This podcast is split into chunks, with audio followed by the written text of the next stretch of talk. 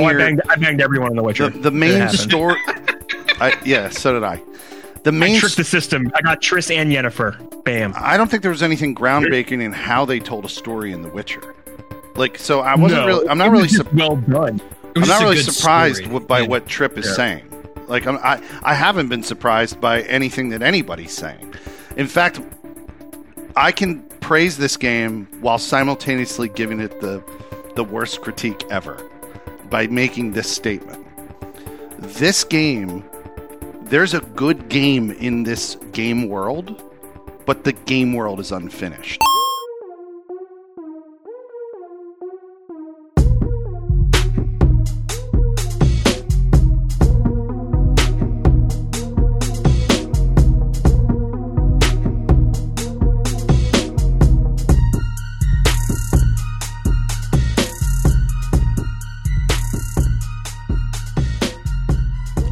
Welcome, everybody, to 2021 and another brand new episode of the Emergent Gamer Podcast. I am one of your hosts, Trip Zero. I'm here with Felix Hergood. Hey, how you doing? This is Felix Ergood. I'm good, man. I'm here with Lock and Key, Yo, what's going on, everybody? and I'm here with Neo Ayoshi. Hey, how are you doing? What's up, everyone? We are here uh, for the first show of 2021, and uh, we are going to do our game of the year from 2020 because we never got a chance to wrap this up at the end of December. Uh, a couple things we're going to hit right off the bat. First of all, really, really quickly, uh, we are eight subscribers away from 100 on YouTube. So go there, follow, so we can get our own URL and uh, Do it, make it do it, easier do for it, you to do it. our content and do things uh, in the future going forward. Uh, second thing, um, today's uh, January 6th, 2021, and uh, we had a uh, attempted coup on the government. So, um, uh, obviously, it was a very tense day. We just wanted to say, uh, as a podcast here, I, I'm pretty sure we're uh, crystal clear on our stances uh, throughout the year, as a lot of other events uh, have happened in uh, one of the most historic years that I think the country has seen, let alone the fact that we were a part of that all. Um, but we're an open space. We are supportive of Black lives. They matter. Uh, Yep. trans lives, uh, LGBTQIA, anyone who needs a safe space, we are there for you.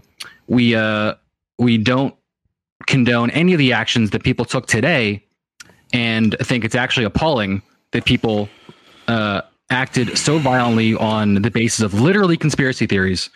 And uh, it's also pretty disgusting how a group of white, uh, privileged uh, terrorists was treated better than the Black Lives Matter supporters over the beginning of the summer. So I couldn't believe it. just wanted to put that out there, crystal clear. Mhm. If you don't enjoy that, you can unfollow and listen. but you know, eight Oh, of the we're- games. We're, we're gamers rip that Band-Aid so, off. at heart. Unless you guys so- want to add anything, but just No. wanted to get out and you know. No, that was concise. That's fine. I'm not. There's no point in beating around the bush. no, Con- not anymore. country's I- fucking divided. Pick a well, lane. we were talking asshole. earlier, yeah, and there's Pick there's a lane, asshole. So yeah, um, YouTube, uh, fuck fascism, and uh, game of the year. Uh, before we get into that, you guys got anything you want to add? Anything you've been playing or, or catching up on? How was your Christmas? If you celebrate your Hanukkahs, your holiday seasons, Okay. your uh, vacations, your New Year's. Wait, did I get to recount the saga of getting my PS5 on the show? Did I do No, that last let's show? Feel like you did. Did you? Well, I got it Oh, on it's the been like three weeks. I got it on the 23rd.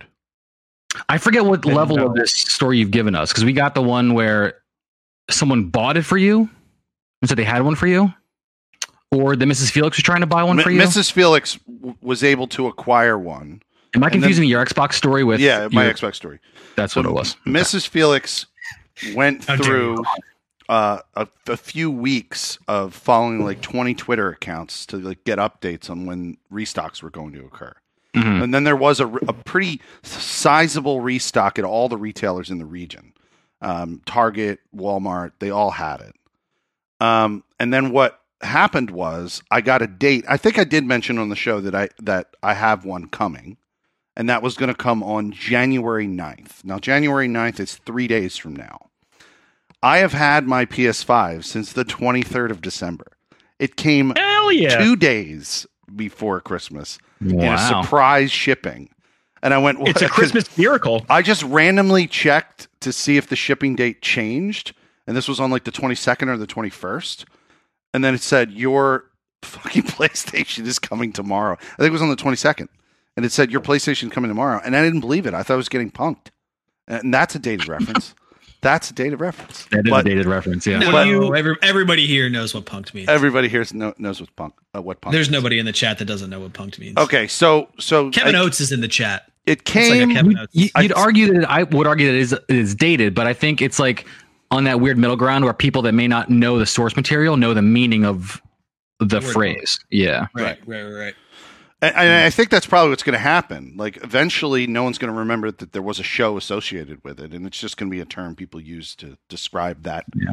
phenomenon. I mean, in, in the same vein, we still use the the floppy disk symbol to save in a lot of Save. cases. Yeah. it's gonna Oh my just- God. it's gonna flow into that territory. all right, so uh, I got What it. do you I, think of the I- PS5? I set it all up, and I literally only played the the only thing is the Astro thing, the character guy, which is which is cool. Which is very cool. So I did I did probably a couple of levels in that, and it was fun. Well, what do you what do you think of the controller and stuff? Like, what do you think of the UI, like the experience so far? what do you think of how big it is? It's it's Yeah. real big, What are your thoughts on and it on vibrates a lot, and of the like- absolute size of that lad? Did you say it vibrates a lot? yeah. It does though. He's not wrong. Like it's, it, if it wasn't a con- it goes. if it wasn't a controller, it'd be a sex toy. That's that's truth right there. Haptic Like, feedback, baby. awkward looking one. Um, no, I like it. when I, I like when I it. turn it when I turn it on, it goes like, and I'm like, Wow, oh, really? okay, all right. D- I'm not kidding. I'm not That's kidding. weird. I'll record it and I'll like post a Twitter video or something. You can see it, No, Yeah. but it's like it gets like it goes like, and I'm like, That's crazy. all right, you're Still supposed to be next- still quieter, next gen thing. not. I, I definitely Yeah, want to say that the the setup process of a PS5 is has is so much more encumbering than an Xbox. Like I, Hmm. like the fact that I had to that I still have to download all of my save files from the cloud. you didn't have to do that. I, d- I, I did. I did because I didn't plug the two No. fucking things in. You know what I mean? but like, see, I, I didn't. You can just pick a few save files and then it would just download it. Uh, dude, it gave you the choice. The Xbox said, "Do you want to install the backup from the, our our X Cloud okay. into this from your previous machine?" It was fucking Wait, flawless. we're talking about. You're talking about PlayStation or my Xbox? He's, he's, he's saying said that the Xbox me, experience was better than the PlayStation right? experience. Because you the said. Xbox said, "Do you want to install the backup of your previous Xbox into this new Xbox?" And I said yes. And then it took like very zip- Apple, very zips- Apple iCloud. right like- it felt like that yeah the cloud Yeah. systems just function so much better through uh, and then on the playstation i get in i'm set up i think i go and play a game and i'm like it was um, days gone I, I was just popping it up i go i turned it on and i'm like wait wait i have no progress what the fuck is happening right here and then it, it dawns on me, oh wait, I did this before. I have to somehow have to do this fucking thing where I gotta gotta like figure out how to download my files from the cloud and all this shit. So, I, so I had to look at look at a video and research it and figure it out. All that not in the interface. Should have told me that. Should have said something. Like, dumbass, you don't have your save files from the previous console. And I'm like, but like in their defense, they did have a thing saying now you can plug your two consoles in. But um, I had already ripped out the PS4. It had no cables plugged in. It was sitting to my left by, by that point because this console was taking the place of that one. It's not like I was leaving both of them fucking there to plug them in. So it did, didn't make any sense how they wanted me to do that. Um, but I, Yeah, I was able to ultimately download them eventually. But I, I My one complaint about the PS5, it takes like an extra click or two to do everything. Yeah, That's just and, like- and that's my point. Off- There, there was this Off, off extra bat, thing. like that is there's an extra Compared thing that I have to do. Yeah, com- compared to the PS4. Yeah, Interesting. like it takes an extra mm, little bit of movement or Like- or menu Yeah. looking and searching to do The, everything. um, That's never great. the the switching between games thing that both consoles are are doing. You have to bring up this little menu at the bottom in o- on Mm-hmm. the PS5 in order to activate that. And on the Xbox, Mm-hmm. all I have to do is go to the other game. Well, no, you have the option. You can you can double tap the PlayStation button, goes to the main like the the home screen. One tap brings up the bar at the bottom. But that but if I'm in a the bottom. game, can I just go to another game and then just start it and Yeah. it'll just do it? Okay. Yep. That's fine. Yep. Then. then they're the same. They're but it's exactly- it's not like the quick save swap that Xbox does. Like you're literally shutting down the game and booting up the other game. oh, so it doesn't keep Xbox, it doesn't it doesn't save it in the RAM or whatever. Oh, that sucks. No. That's it beautiful. might come that, later. that feature of the Xbox is beautiful because I literally I agree. I was worried at one point that I was going to lose my Cyberpunk save or whatever, um, because I had to get up quick for whatever reason. I don't know what it was, and um, and I you know just hit home and left the app and then came back and I was like right there, and it was in the middle of an action sequence, which was amazing. like the game was literally frozen in this like moment. So State. fun. Yeah, yeah, yeah, it's great. beautiful. Next gen's here, y'all. Yeah, Right. It's here. Um, I mean, I don't have much to share other than I'm still playing Cyberpunk. I'm still enjoying it, like despite its flaws. Like it's still yeah. a good the- time. the thing that Neo and I I was remarking to Neo before you guys got on the call. Um, Neo said that he's how many hours? Twenty hours in. No, I'm uh, according to GOG, I'm Fif- 50, hours. You're fifty hours in, and and what what what you didn't tell me what was the percentage of story that you've completed? Oof. Uh, where do I? Um, You're pretty far sixteen along. you percent think? achievements. Uh, according to GOG, I have sixteen percent of the achievements. So I don't know what that You know, means. there's, no, there's no way. There's no way to know how much story Yeah. he's. Yeah, GOG No, will that's- give you that's the, true. the the percentage of achievements, but it'll also like the game itself gives you three different percentages. So, what are you referring to specifically, Felix? I don't know. I'm just saying what in your best estimate. He's trying to compare in 50 hours how much story he's because gotten through. because Hmm. I haven't even met Panam, and I'm at hundred over hundred hours of Damn. playing the game. I'm just remarking. Zero- Is a, is that a good thing or is that a bad thing? No, no, no. Um, there's no morality choice here. I'm saying it's just interesting how people play games differently. Like like online, uh, you know, in the Emergent Gamer forum, there are people who are saying, "I, I ripped through the story, and now I'm going to go back and do all, the, do all the side stuff." I never play that. I can't play it that way. Like I like the fact that I've now done all mostly side stuff, and like I'm playing in God mode. I'm all I'm you know I'm 50 street cred, and I'm almost to the max level. I'm like like three levels from uh, 50. I think 50 is the max. So I, 50 is the max. according to my Yeah. my friend leaderboard on PC, Trip Zero taking the number one spot, 62 hours, 27% achievements. I haven't even looked at the achievement list. I don't even know what I don't know what's there and what's not there. But I'm at 60 16%, 50 hours. So and I am don't know how incredibly I am. underwhelmed at the end of my experience with Cyberpunk. oh my It's gonna be really- want to give a It's going to be really, really hard damn. to to go back and finish all the side quests I didn't. wow, because you were you were like the last I Gro- spoke, you were grooving on it. Yeah, You I was. loving it. I was. You were Uh. Oh man, I can't wait so- to hear. the love is the love No is going to last as far as uh, yeah, no, no spoilers at all. Um, it was only ever going to last as long as as you bump up against the barriers of the world and the barriers of the simulation. You know, Mhm. and at the end of the day, it just became too much of the same thing with different coat of paints, and not enough to keep me playing the world for reasons besides the story, which in my mind only got weaker as it went on, which is sad because it started off so strong, including the Damn, ways it's like that the all best part right now.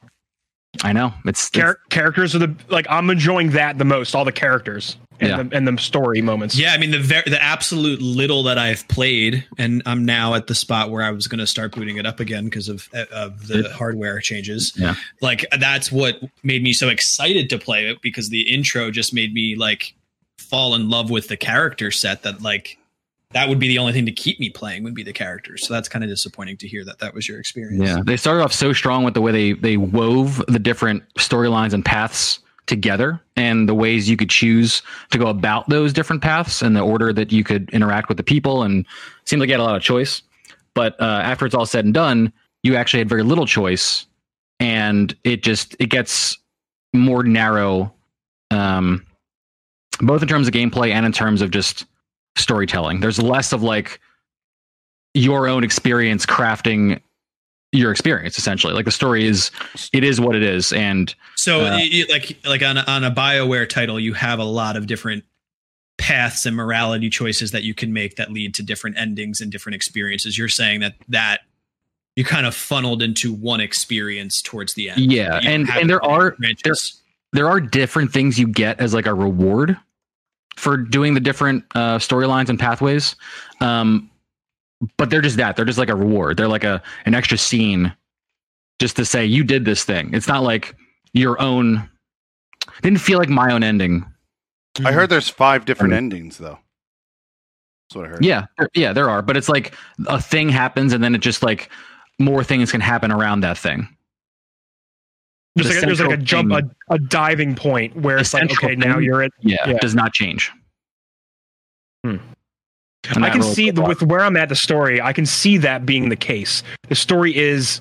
It seems like there's not a lot of leeway in the things that I'm doing with the story. Like the story is just if I'm with Panam, I'm doing Panam stuff. If I'm with Judy, I'm doing Judy stuff. Like that is I'm doing Judy cut and stuff. dry. Um, my responses may my- my responses. I know Judy's my so far she's my favorite, but I know there's a lot of love for Panam. But so far in conversations though, it's like there's not a lot of like, yeah, I'm gonna say a different thing, but ultimately I'm gonna end up picking the thing that continues this the conversation forward, right? Like it may I may say a different thing that it, it gives me a choice for, but the conversation will still end up in the same spot at the end of it. You know what I mean? Right. Yeah. Like are you in all those choices. Yeah, it will. It for sure will. Are you? I have a question for you, Locke. Are you? Are you at the words yet? The title words? No, You're not. Okay. No, I have I have not even booted it up since it. our Okay. last conversation. Okay. because I was I was waiting. Congo. Um, Get the Okay, Congo. then, then I then I will not go into the specifics I was going to get into, but I'll still say that things that appear to be like very drastic paradigm shifting choices that I was hoping was going to be the stone that I threw that created ripples down the road Right, affected Didn't literally that. nothing. Didn't Yeah, do any- that's- that- not even a little thing.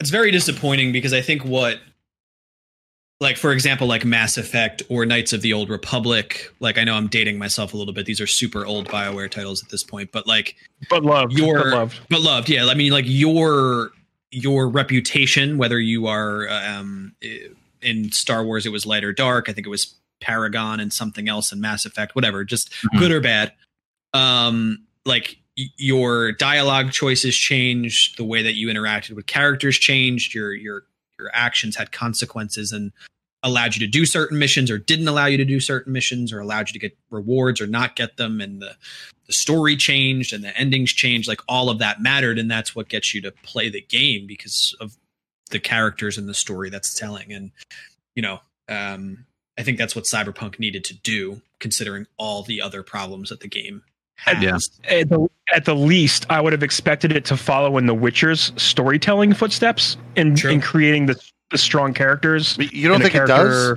Dynamic.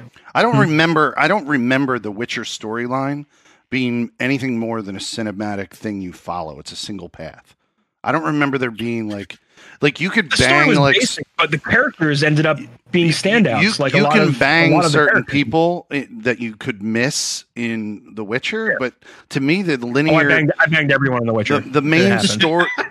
I, yeah, so did I. The I main. tricked the system. I got Triss and Yennefer. Bam. I don't think there was anything groundbreaking in how they told a story in The Witcher. Like, so I wasn't No, really. I'm not really. just Sur- well done.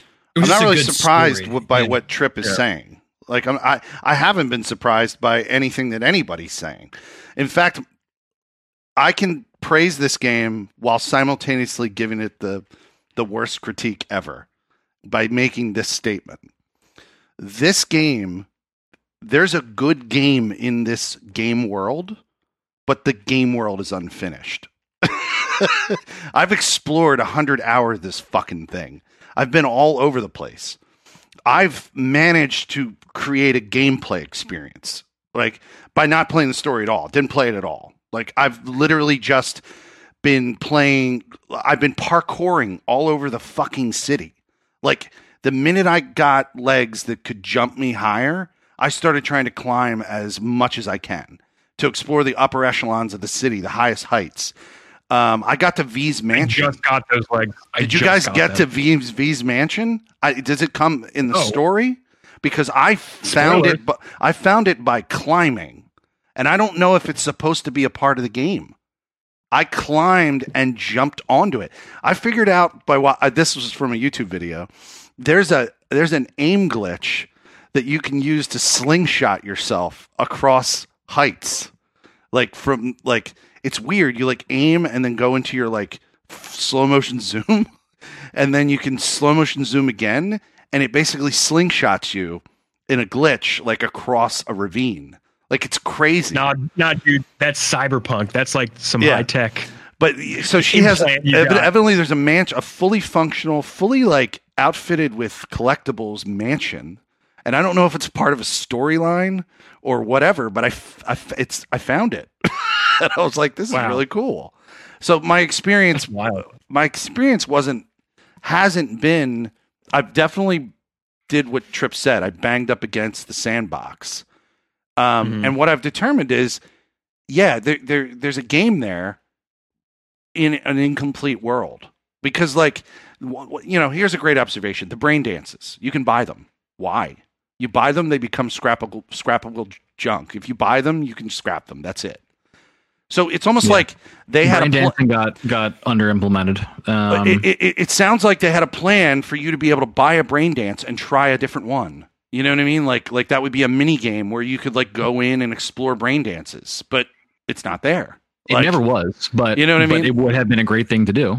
But why are they a purchasable item? It doesn't make any sense to me. There, exa- exa- there is You- no. you know what I there's no mean? Like, that. Yeah. That makes no sense.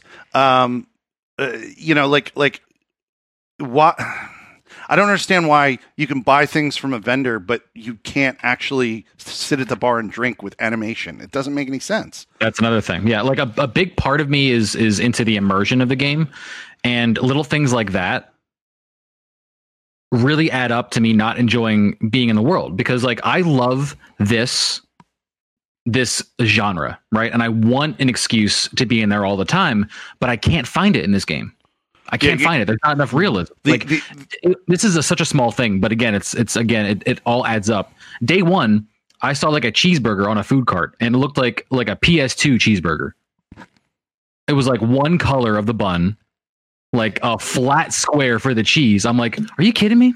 It's such a small thing. Of course, they got an entire world to make and make functional, but like, can the burger look good so I can sit down and pretend to be someone just living their lives in a future world? Right. What's what's really funny about that is, and again, I'm only going off of the very little that I played, but the the last ending that I get is when you leave your apartment. This is how little I played, and you meet Jackie, and he's sitting at like the ramen stand, or he's mm-hmm. sitting eating, Yes. right?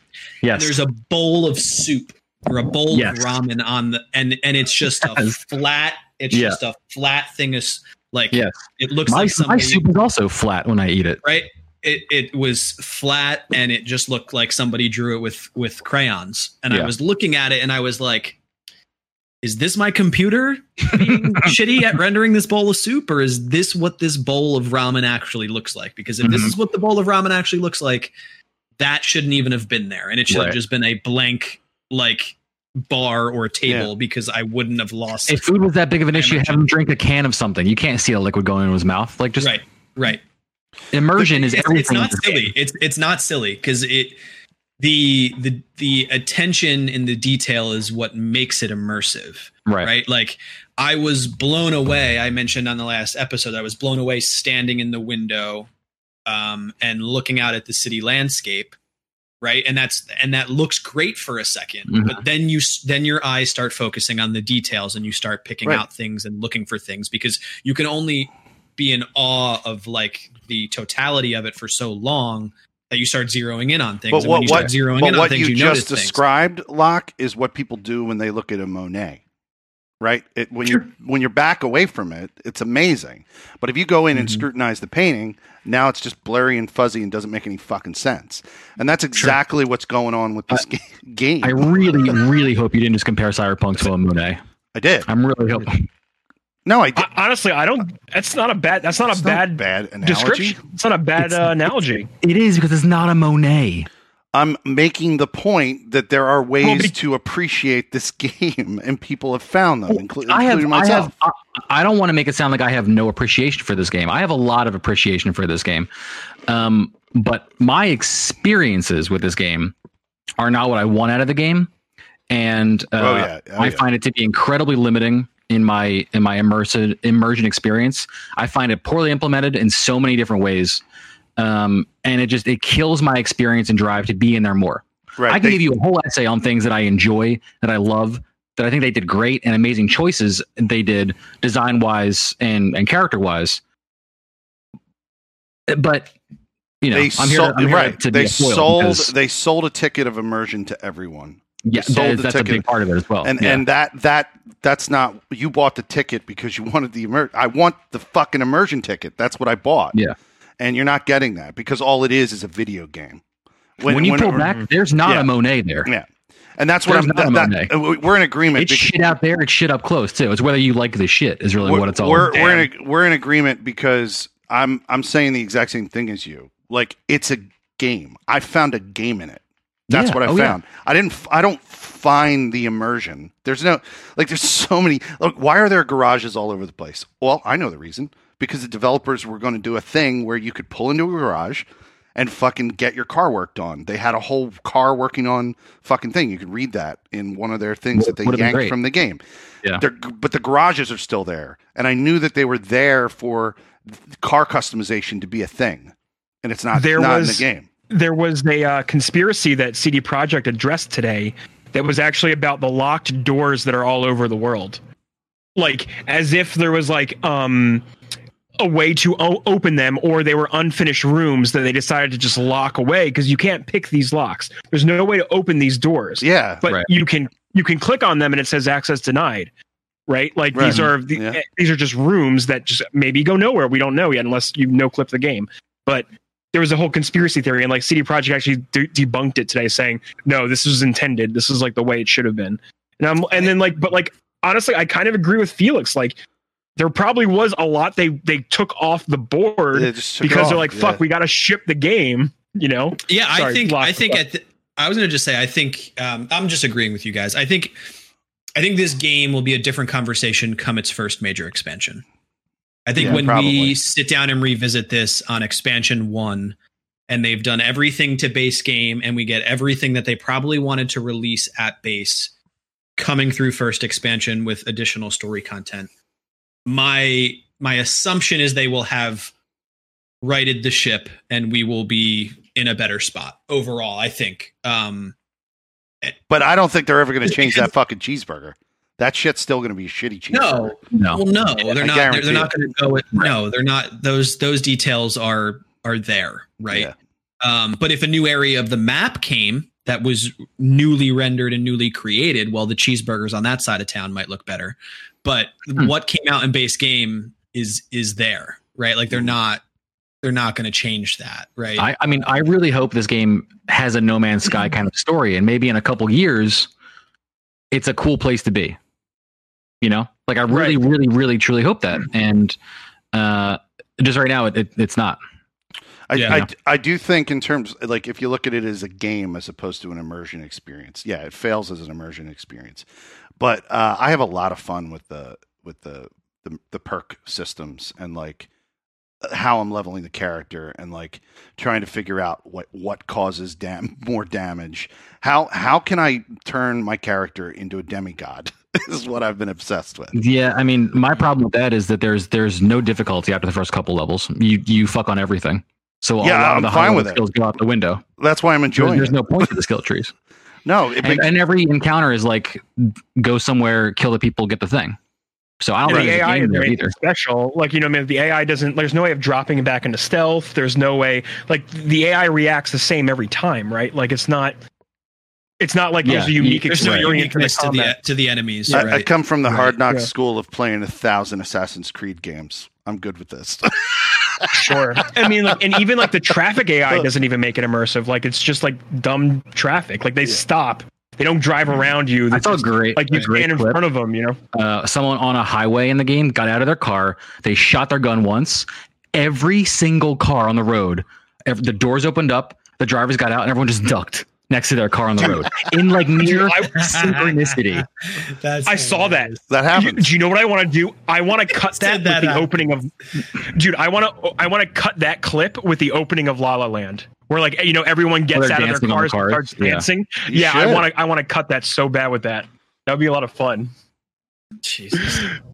Um, Um, well, thank you, Trip. It's it's it's it's interesting because, like I said, the last time that we kind of, uh, at least you and I had discussed, you were you were riding the high, but that was that was a I, few. it's, it's classic me in the, in the in the beginning of games. I'm usually pretty high honey- on it. honeymoon period. Honeymoon Yeah, period. enjoy my I don't think I don't think anything you said was incorrect at the time, though. Everything that you said, I think, is probably still accurate. You just you got you got more engrossed in what it had to Yeah. offer. So I mean, it just normal it's, your it's to change. yeah, you know? and and obviously like like immersion's pretty high up on the on the list for me. I do have a lot of gameplay problems, but immersion's going to be my number one, you know, Hmm.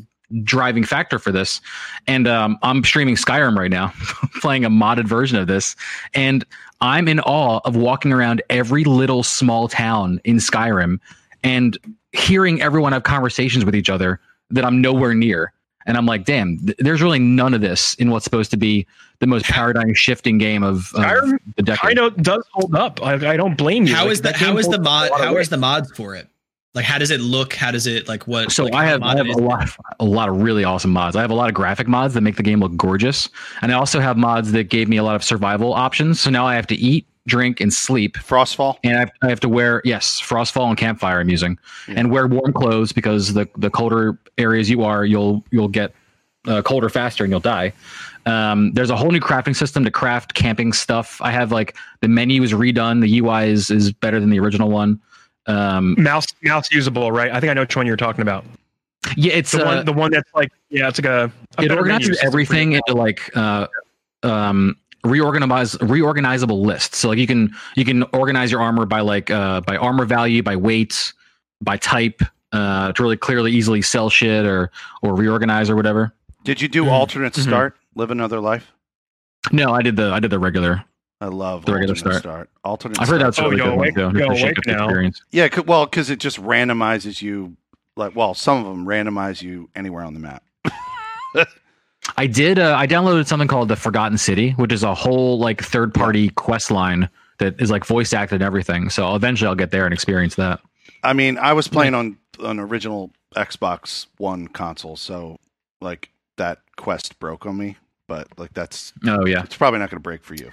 I think the mod community might be dope for Cyberpunk, and that'll be exciting to see what comes uh, out of that's that already in year. no. I was reading an article that's up. already started. They've they've Yeah, done a I've, bunch. I've of, poked into a couple of things. You- I haven't you- installed anything, but just been reading. you guys are going to have a good time when they start coming out with really cool mods that that completely sure. improve. Like, why can't I just find or make? First of all, why is there not crafting for like cosmetic things? And why can't I just put dumb shit in my apartment to make my apartment my apartment? Yeah, you can't Mm. customize your apartment in that at all.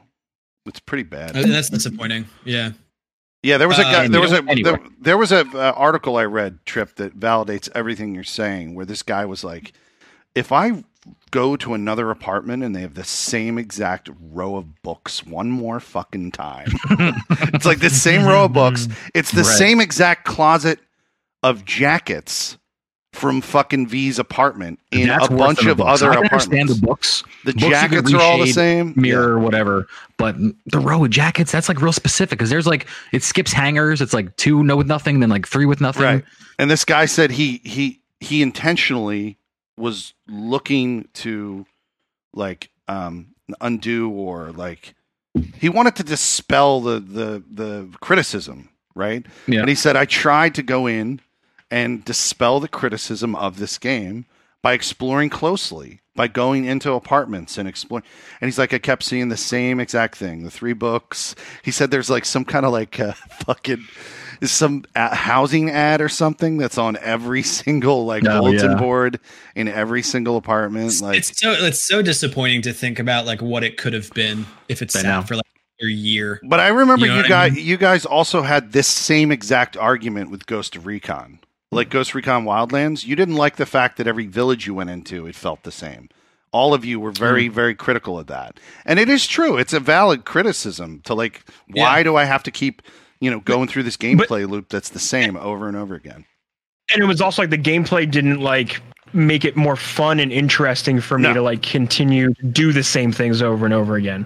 You know, No, but it, it, go, it goes back to: Do you like to play a game where you fe- where you feel like a god, or do you like to play a game where you want a challenge? And if you're somebody that desires a challenge, Well, this is not going to be at the, fun. t- at, the, at the time with, with Ghost Recon, my my main thing was like, I'm like, man, I just finished playing Metal Gear Solid Five, and that game did this. Like, granted, no co-op, which is a different story. You want to play with friends, but Metal Gear Five did this like amazingly, like this experience of like infiltration and doing what you want to do. And uh, and I it just didn't, guarantee like, you, Ghost- from what I hear from you, feel that fill Yeah. that void for me. from what I hear from both you and Trip, I guarantee you, Metal Gear Solid Five is probably doing the stealth shit better better than this, right? Well, that's not even a, the Oh. same conversation. Yeah. Oh, Yeah, it's it not. is for sure. Yeah, You can't get on. You can't go prone on the ground and literally wiggle your muscles one at a time Or- to make zero sound like- in, in this like game. So it's Yeah. not even in the same. not even in the same Oh, conversation. Good. You know what I you know Um, what I started playing um, again, um, Neo, which you're I don't I think you have it because we played it. You know what I've been playing when we're talking about immersion and shooters? What do you think I've been playing? Oh, I know the answer to this Oh, one. Tar- you've been playing Tarkov. Oh my Mhm. god. Been that game a lot of scares me. Tarkov. I used to Like love. PUBG for for the for like the adrenaline. It's too much Yeah. adrenaline. Tar- Tarkov has too much adrenaline. it's too, it's too much too much pumping. I'm gonna have a heart attack. gonna have a heart attack. So, I um what's what's funny is I um I essentially just like don't play it like I was when we were playing. Meaning like I just don't worry about it and it the game makes it really hard not to because of how loud everything is and how realistic everything is like you just you want to worry about every decision that you're making but I've I've found that if like I don't I play it more like a game and less that like I'm in a VR shooter for my own life that I I don't stress as much. So if I keep if, if I keep playing, you should hop in and we should we should raid together because it's it it, it I, I could I could reinstall that. Yeah, I could do that. it's been fun. It's been fun. Yeah, Um, should we hit our games? Yeah, Let's let's do I, it, man. I think we should. Um, so we are going to go um, round the clock games five through one, um, and just talk, I guess, a little uh, briefly about each game, and if we have overlap, you know, maybe expand a little bit more. Yeah. Um, so we're doing our favorite our favorite game releases of 2020. So I'm going to kick it off.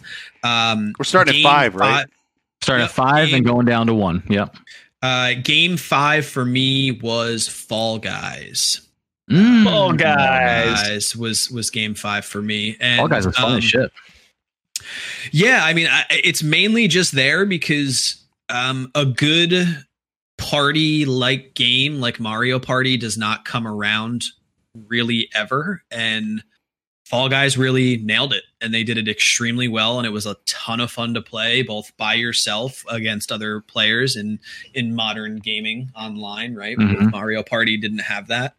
Um, at least when I played I- Mario Party. Um, I loved it- watching you and Nimbus and all that. All those guys like have a, was have a time. You guys are having the time of your life. yeah. Yeah. It's fucking. It's just hilarious, man. Um, It was really funny. It hit the um like the uh the battle royale uh genre as well. It's with a, a nice fun coat of paint on the whole thing.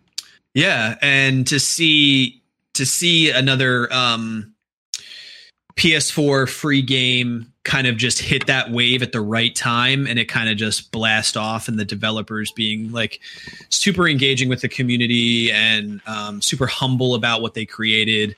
Um, It was just, it was just, a, it was one of the shining lights in gaming in 2020. So for for that, um, it, it hits number five for me.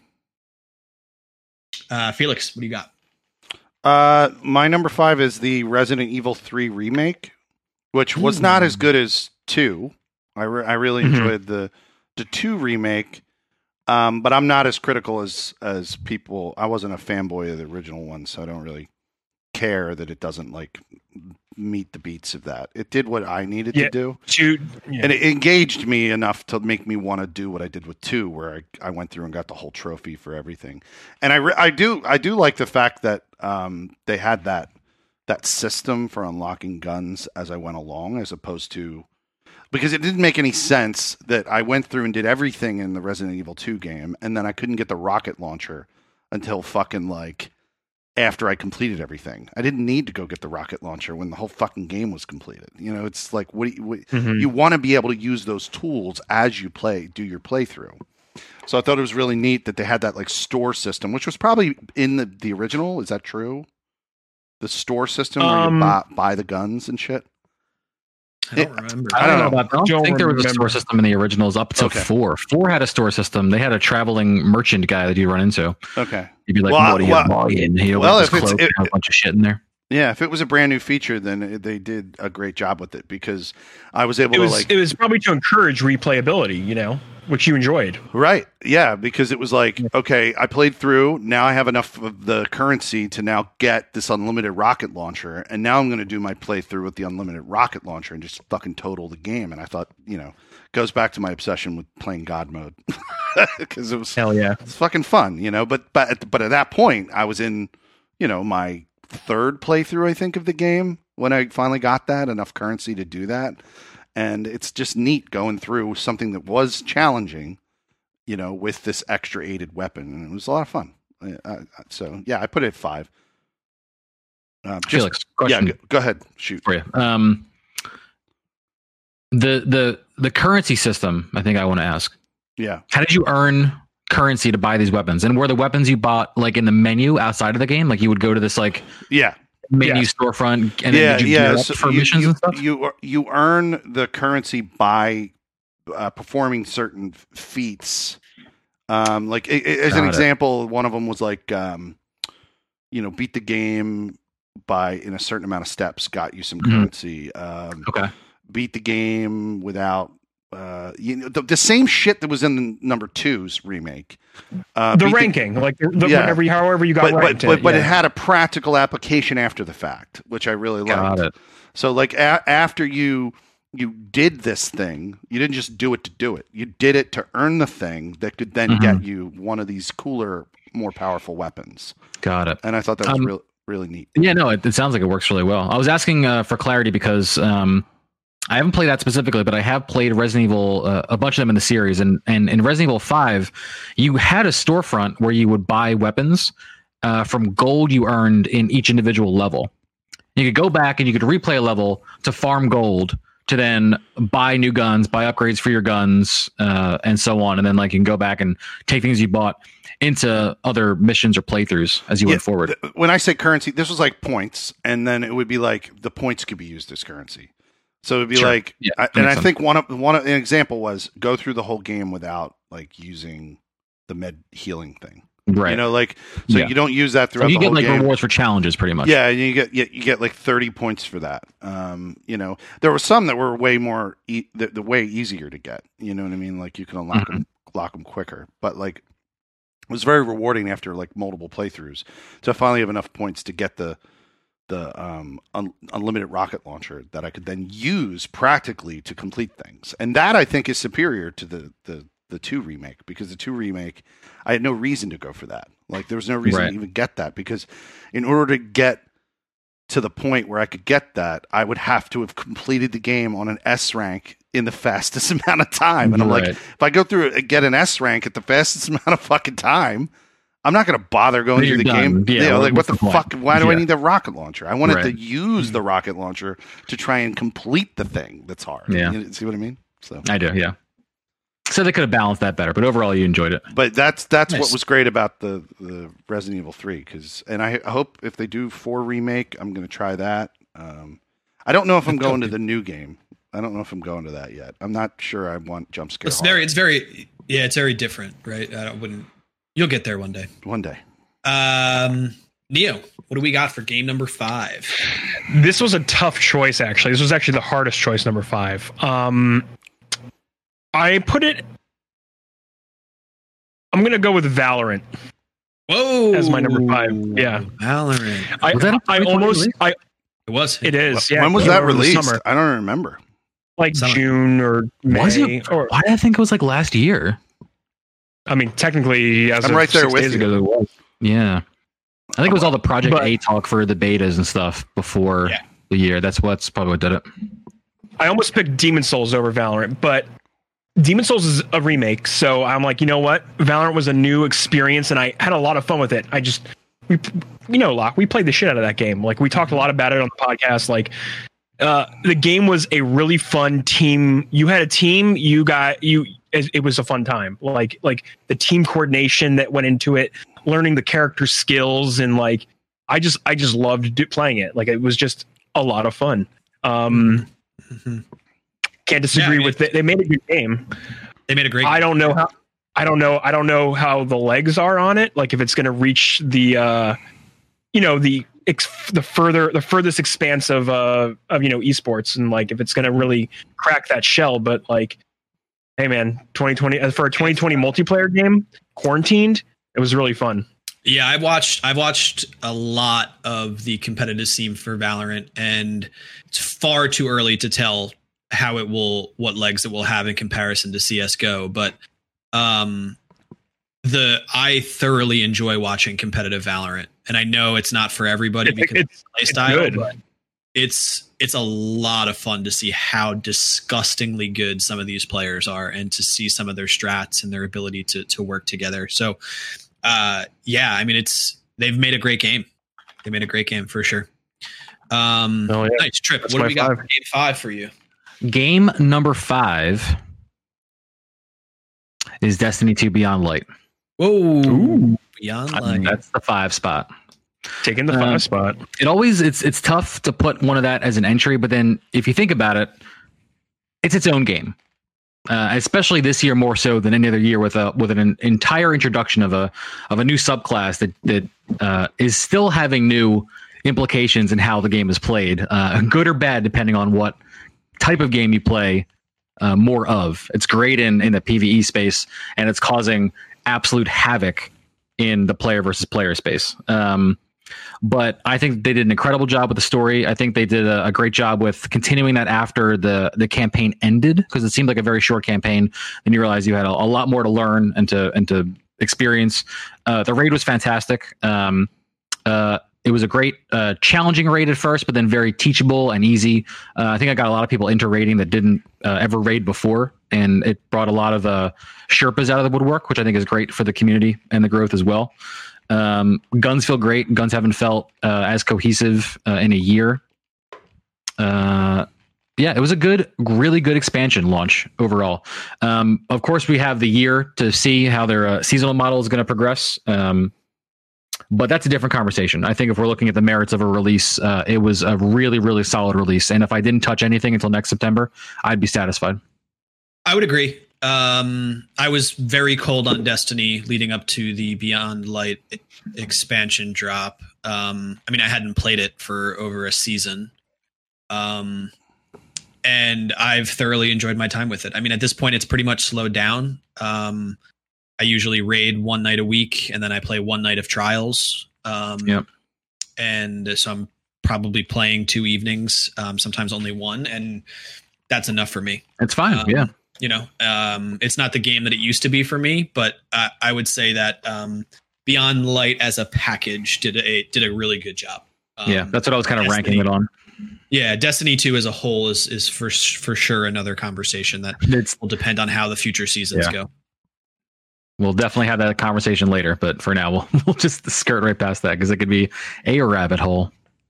um for me game number four was valorant um Ooh, there it is. So for me, um, pretty much all of the things that um, that Neo uh, already mentioned. Um, it was my first um, time playing attack shooter like that. I had almost no time playing CS:GO, no meaningful time, I should say. I barely played um, uh, Counter Strike back in the day, so like I really didn't have much experience with with that type of shooter. So uh, learning it as someone that is super competitive in in in the shooter scene, um, learning this new way of playing a shooter was was really immersive and really intriguing, and I and I enjoyed every second that I I've spent playing that game. Um, and I hope to return to it one day. Um, I think it's it's a game that you struggle to play solo, um, which is probably why I haven't really played it that much um, over the past like season and a half. Um, but Riot has the magic, man. Riot, it, they they really do. Um, and with with them saying that they're going to create an MMO, it's it's about to get really interesting to see an MMO created by Riot. But I think as as a whole, Valorant um, nailed it from infrastructure to how a multiplayer game needs to run in in 2021. Um, Dude, it Any- runs on. Oh yeah, go ahead. Sorry. yeah, I was gonna just say any anyone that's making a shooter that's not looking and trying to model their infrastructure off of Valorant is um, not really trying to make a shooter. They're just not. Um, you- at least not a do you remember when I- one. Remember when I played with you and I was on my MacBook and it ran at like 60 frames a second? Like it runs on everything. Like it's insane. They they Yeah. they optimize to run on whatever. Yeah. Yeah, I mean it can run literally on a toaster oven. That fucking game, and um, not Doesn't to look bad. It doesn't look bad either. Not to mention um, the tick rate servers, the low latency, how much thought they put into bullet registration and matchmaking equality and team balancing, lobby balancing. Like all of these things are things that people that play shooters on a casual to competitive level make a difference, and they listen to all of them. And Um, It's like Look, one thousand percent they're- the competitive aspect first. Oh, sorry, yeah But yeah, it sounds like No, that's it's okay. their Like- focus. Yeah, They're fast to respond to whatever needs to change in the meta. Like a character is broken, that character is out of the rotation for right now. Like we we fix that character on the next patch. Can't play with it right now. We don't want to ruin the experience because we understand that is important to the game.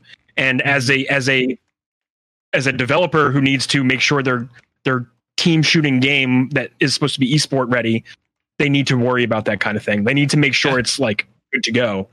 Yeah.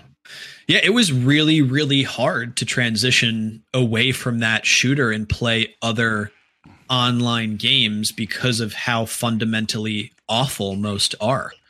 Um, Mhm. like you know, someone that Even Warzone. play- Struggle. yeah, even Warzone struggles. Uh, Warzone struggles in comparison to some fundamental shooter um, mechanics. Um, so for that alone, infrastructure wise, and to roll that out during a pandemic and all of that, like their infrastructure, um, it's it's insane. It really is. So so hats off to Riot because it's it was pretty incredible. Felix, what do you got for game four? Uh, game number four. Uh, uh, I, you know, and you guys are are gonna fucking Kevin Oates is jump up my ass about this one. uh, Can't because because uh, I'm gonna go with Mafia Definitive Edition. Ooh. Ooh. Okay. And, okay. I mean, you know my tawdry history with the fucking Mafia series. Oh, on this don't I? Don't I? Yeah. I, Yes. I- you know, like Tawdry. returning a returning Mafia three, like the the day after I I bought it, and like Mhm, ah, mhm. fuck this game, I'm never gonna play it. Um, using character u- growth, you know. so Mafia Definitive Edition, if you guys don't know, uses the gameplay uh, development engine that Mafia Three had, um, and it was just a, such a tight game. It's not, it's not the crazy open world game that Mafia Two became, and I think even Mafia Three continued. It's it's more just playing through a movie esque cinematic story in a very linear fashion. Um, there are collectibles in the world, and there is, you know, it, what's weird about Mafia uh, is the goddamn drive around and kill shit and do whatever you want thing is actually on the main menu, and you load into the game separately as if it's a separate game. Oh, so you have like an open world sandbox version, then you have like the story version. Yeah, yeah, it's like it's Oh, like that's really because this game was created in 2002, so that was like back around the time that the Rockstar had come out with like Vice City for the first time. Right, So it's like yeah. so there's no like I don't think there were any rules or definitions of how you play an open world game. So that's what their choice was. They said we're going to put our open world choice on the main menu, and then when people go in, they just dig into the story. Um, but the game, the game, I have now since gone through, completed all the trophies in Mafia Definitive Edition, and I also did all of Mafia 2's trophies. So the last, the first game that I completed 100% completion on my new Xbox Series X was a game, a remake of a game from 2000 fucking 10, which which which is crazy. Which is Mafia 2 came out originally came out Sure. in uh, 2010, and that's the game that I completed on my Xbox Series X for the first time. Um, but. Mafia Definitive Edition was just it was just great. It was all the tropes and cliches of like. But what what amazed me is when I found out that they goddamn fucking recast the entire cast of the original Maf- 2002 Mafia game with modern Mafia voice actors and mm-hmm. actors. Like Well, they had to because all the other ones were dead. dead or they're just you know has-beens at this point. But a lot of the, a lot of the 2002, bro. a lot of the a lot of the original guys from 2002 were people Oh, we who, can't- uh, Can't were get him back. Yikes. no, but what's really interesting, a lot of the guys from 2002 were guys who were current on the cast of Sopranos. So that because Sopranos had just come out in '99, so it was like all those guys were at the top of their game. They were like, let's get those Right. guys to do the voice voice acting for this game. And then in the new one, it's just a recast of great actors to play all the parts. So it was, it's really interesting that they were they went through and had people reread all the dialogue. I mean, if you want to talk about hmm. fucking remake, that's a remake, dude. Yeah. Right. You rehire all your voice talent, Jesus Christ, yeah, it was Yeah, I mean that's a level of remake that a lot of Yeah. games don't. Yeah, all that's- the- they don't go down that road at all. The Yeah, voice acting, all the remake. Not at assets. I mean, look Yeah. at Final Fantasy X. yeah, Jesus Christ. Now, dude. I mean, I actually can I sidebar real quick. I feel like so I'm, I'm gonna one hit play on you for a second, but ahead. Locke just called out something like the voice acting for Final Fantasy X. When I was playing this on my Switch a couple months ago, um, first the and the longest playthrough that I've done since I played this originally on the PS2, I was like, "There's no way this guy is real." Who does the voice of Tidus? There's no way he's real. And then I, I found an interview with him actually speaking to a camera, and he's real. And he talks exactly like Tidus. And I'm like, this is fucking Holy shit! unreal. And just the, the line readings he has, it just it's I can't. I'm I'm listening to this game in 2020, being like, Jesus fucking Christ, man. Someone said this was okay, and they put it in the Yeah. game file. yeah. Anyway, It's crazy. it's, it's Yeah, so funny you sorry. mentioned that. and that and, and that and that's why it's even more impressive that they went out of their way to just completely rehire the cast because I guarantee you the 2002 game has a, has a lot of cheese. Well, you know? also, yeah, but you Yeah, also for have to, to think about for a game that old, like that's like, there's a lot of people that have never heard of Mafia because it was made in 2002. yeah, yeah, Right. You know what I mean? Like they're also remaking that for a new generation of gamers as well. So it's I never like- heard of the series until we went to E3, Felix, and we saw Right. the big like literal bar setup they had there on the show floor. Yeah. was like, Because what's Mafia. Three, And Mafia Three, was yeah. coming out. So Mafia Three is a 2K game. Like it's created by 2K, the who did 2K uh, basketball. Um, but yeah, when we went to E3 in 2016, the hot game that was coming out was 2000 uh, was Mafia 3, and they and it takes place in like a fictionalized version of Louisiana uh, of New Orleans, um, or New Orleans. I don't know if it's fictional or if it, but but they had like a Zydeco band, like which is the music that's native to New Orleans. They had a Zydeco band right there at E3, like Yeah, they're playing. It was- was a whole building. There was multiple building and storefronts tied together into like a city block they had built right there. yeah, And I was Really like, what the impressed. this series? I have never fucking heard of it. Right. I had heard of it because I had played.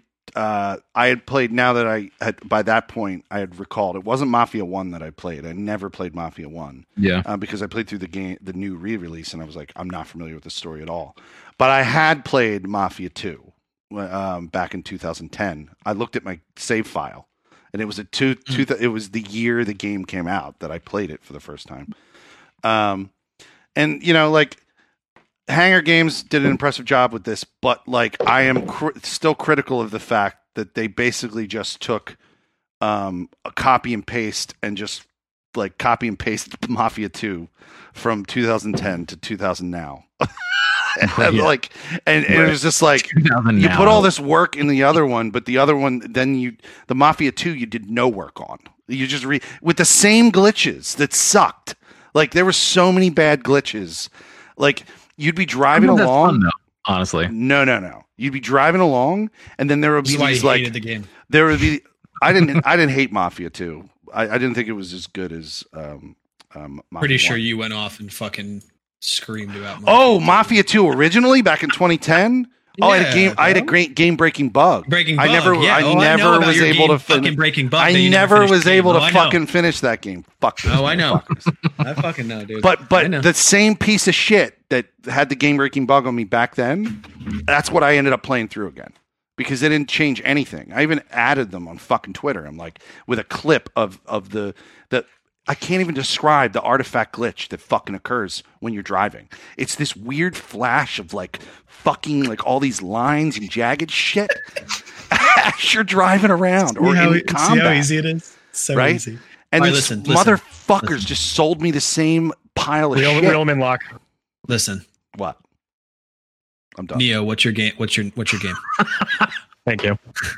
Number four. I, appreciate you, but we're running real long on this We're running along. We're running along. Thank you. Yeah.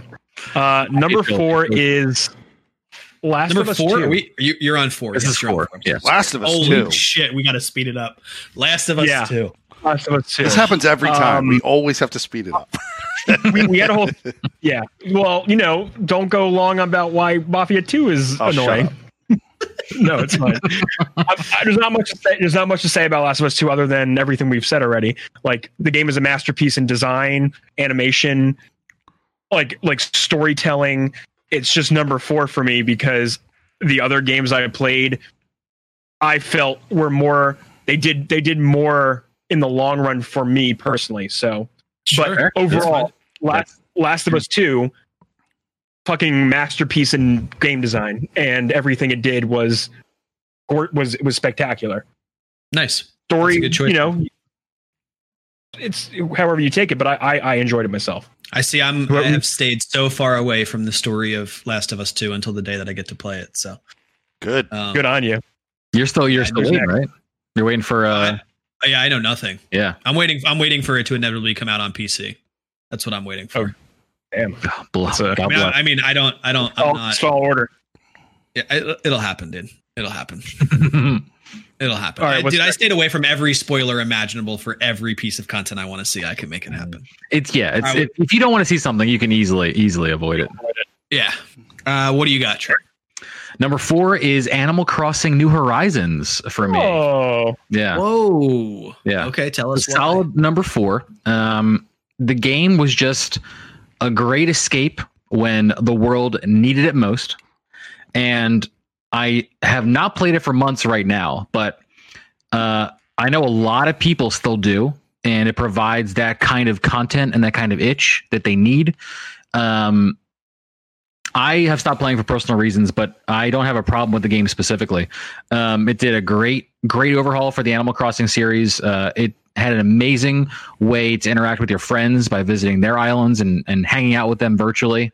Um, uh, amazing, amazing aspects of customization and and crafting things to make your own kind of spin on your island. And then, uh, while people didn't like the gatekeeping of time, where you had to actually wait real days for things, um, I really Oh, do like that people people circumvented that. People circumvented Right. I was going to that. say, if you really had an issue, you could just speed your clock up on your console, and people did, and got to you know the things they needed to. Um, but I felt like it was the perfect slow burn kind of soup, incredibly chill. Like I don't think I've ever had moments as chill gaming that have been that have been more relaxing than than Animal Crossing. Maybe Sc- maybe Stardew Valley. I think Stardew Valley maybe wi- will win out overall for me, but like I don't know, man. Animal Crossing hit at the perfect time, perfect place. They did so much for like for just a, a nice, chill, calming community game you could you could rally around. Animal man. Animal Crossing is a hot cup of cocoa while sitting in front of a fire. Mm. That's like like you got, you got a little blanket on you, you know, and you're Right. just you're just like it's comfort. Right. It's like sweet sweet comfort, you know. And and for my uh, personal angle here, to go off of your analogy, you don't drink hot cocoa throughout the entire year. You have it for a couple months and then like you're good, you know. But you think back on it fondly, and that's that's how I think about Animal Crossing. nice. Absolutely. Nice. Locke number three. Um, game number three for me is Tony Hawk Pro Skater Ooh, one and two Hell yeah. remaster. Hell yeah. yes, that just Um, missed my list, barely, just barely. Yeah, for me, um, I think it was just nostalgia hit real hard for me with that game. Like I played one and I played one and two like an obsessive amount as a kid. Um, and I think that coinciding with how badly I wanted to play a good skateboarding game again Mm. after not playing a good skateboarding game since Skate 3, which is feels like forever ago at this point. Mhm. Um, and then they just they nailed the remake, man. they did really an did. incredible job bringing the game to modern times with keeping it feeling like the original, but remastering it. The original soundtrack was still hit the same way the soundtrack hit back then. Um, and yeah, I mean that's that's really all I got, man. They they just did a fantastic job remaking that game after having failed releasing Tony Hawk games. Modern day Tony Hawk games Yeah. have failed. Um, yeah, they made five like three years ago, and it was awful. and it was awful, like like real, real, real bad. Um, it's not the same development team as five, though, is it? no, but but they still threw the they still threw the title on it and made and you know and made it a Tony Hawk game. So you lose faith in the IP when the, when someone okays that decision. Like you know they threw the sticker on that steaming pile of shit. It's like oh man, I don't know if I could trust them anymore, right? Mhm. um, but they did a great job and i enjoyed every second with it every time i boot it up and i play it even if it's only for you know 30 minutes to an hour i enjoy whatever i'm doing inside of that game whether if it's just messing around listening to the soundtrack if i'm actually trying to complete an objective or just dicking around like it's it's it's the perfect chill game for me um so i'm, Yeah, I'm hell yeah. super happy that they nailed it yeah And they added so many things for this for this combination release too, like all the new uh, like clothing options, uh, customization options. Like there are, there are things to do if someone's like a grinder and wants things to work on after like Yeah. the game is done. Air quotes, you know, after you've done the levels and done the challenges, whatever. You can just you can play it and just earn money to do to do other things, which is great. It's just I mean replayability is like the buzzword for games right now, and they not only gave you the same experience in an updated package, but they added everyone's favorite buzzword to the game. Right. Like they just they, they nailed it. They really did. Yeah, no, that's that's absolutely true. Um, and they brought some new skaters into the mix to get you know obviously some younger kids that have favorite skaters now to play as them. You know, they gave us the older versions of the skaters that we grew up with. They was were really older. So yeah, they're like old Yeah. heads. so like you know um and it's also really funny to see the older versions because i don't uh, do you guys follow tony hawk on twitter you Uh, know yeah, the, yeah. You, Yeah, you know the he- you know the saga of tony hawk how no one knows who he is when Yeah. he goes places Yeah, pe- Yeah. people go, "Hey, you look like that guy."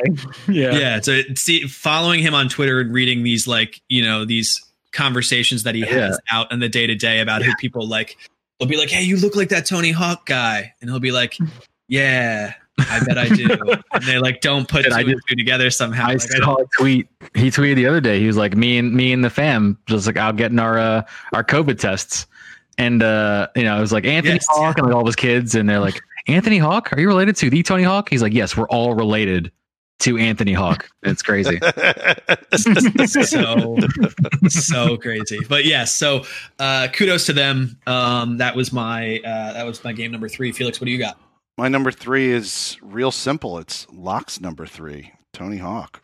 nice, dude. really So, Wow. so this is my stealth game. Like you guys don't even know I've been playing it. I've been playing a shit ton of this game. Um, but I'm, really not. talked about it. I'm I'm and I'm glad that you are playing a game that you're not angry about or telling us about. I'm glad you have a game that's for you.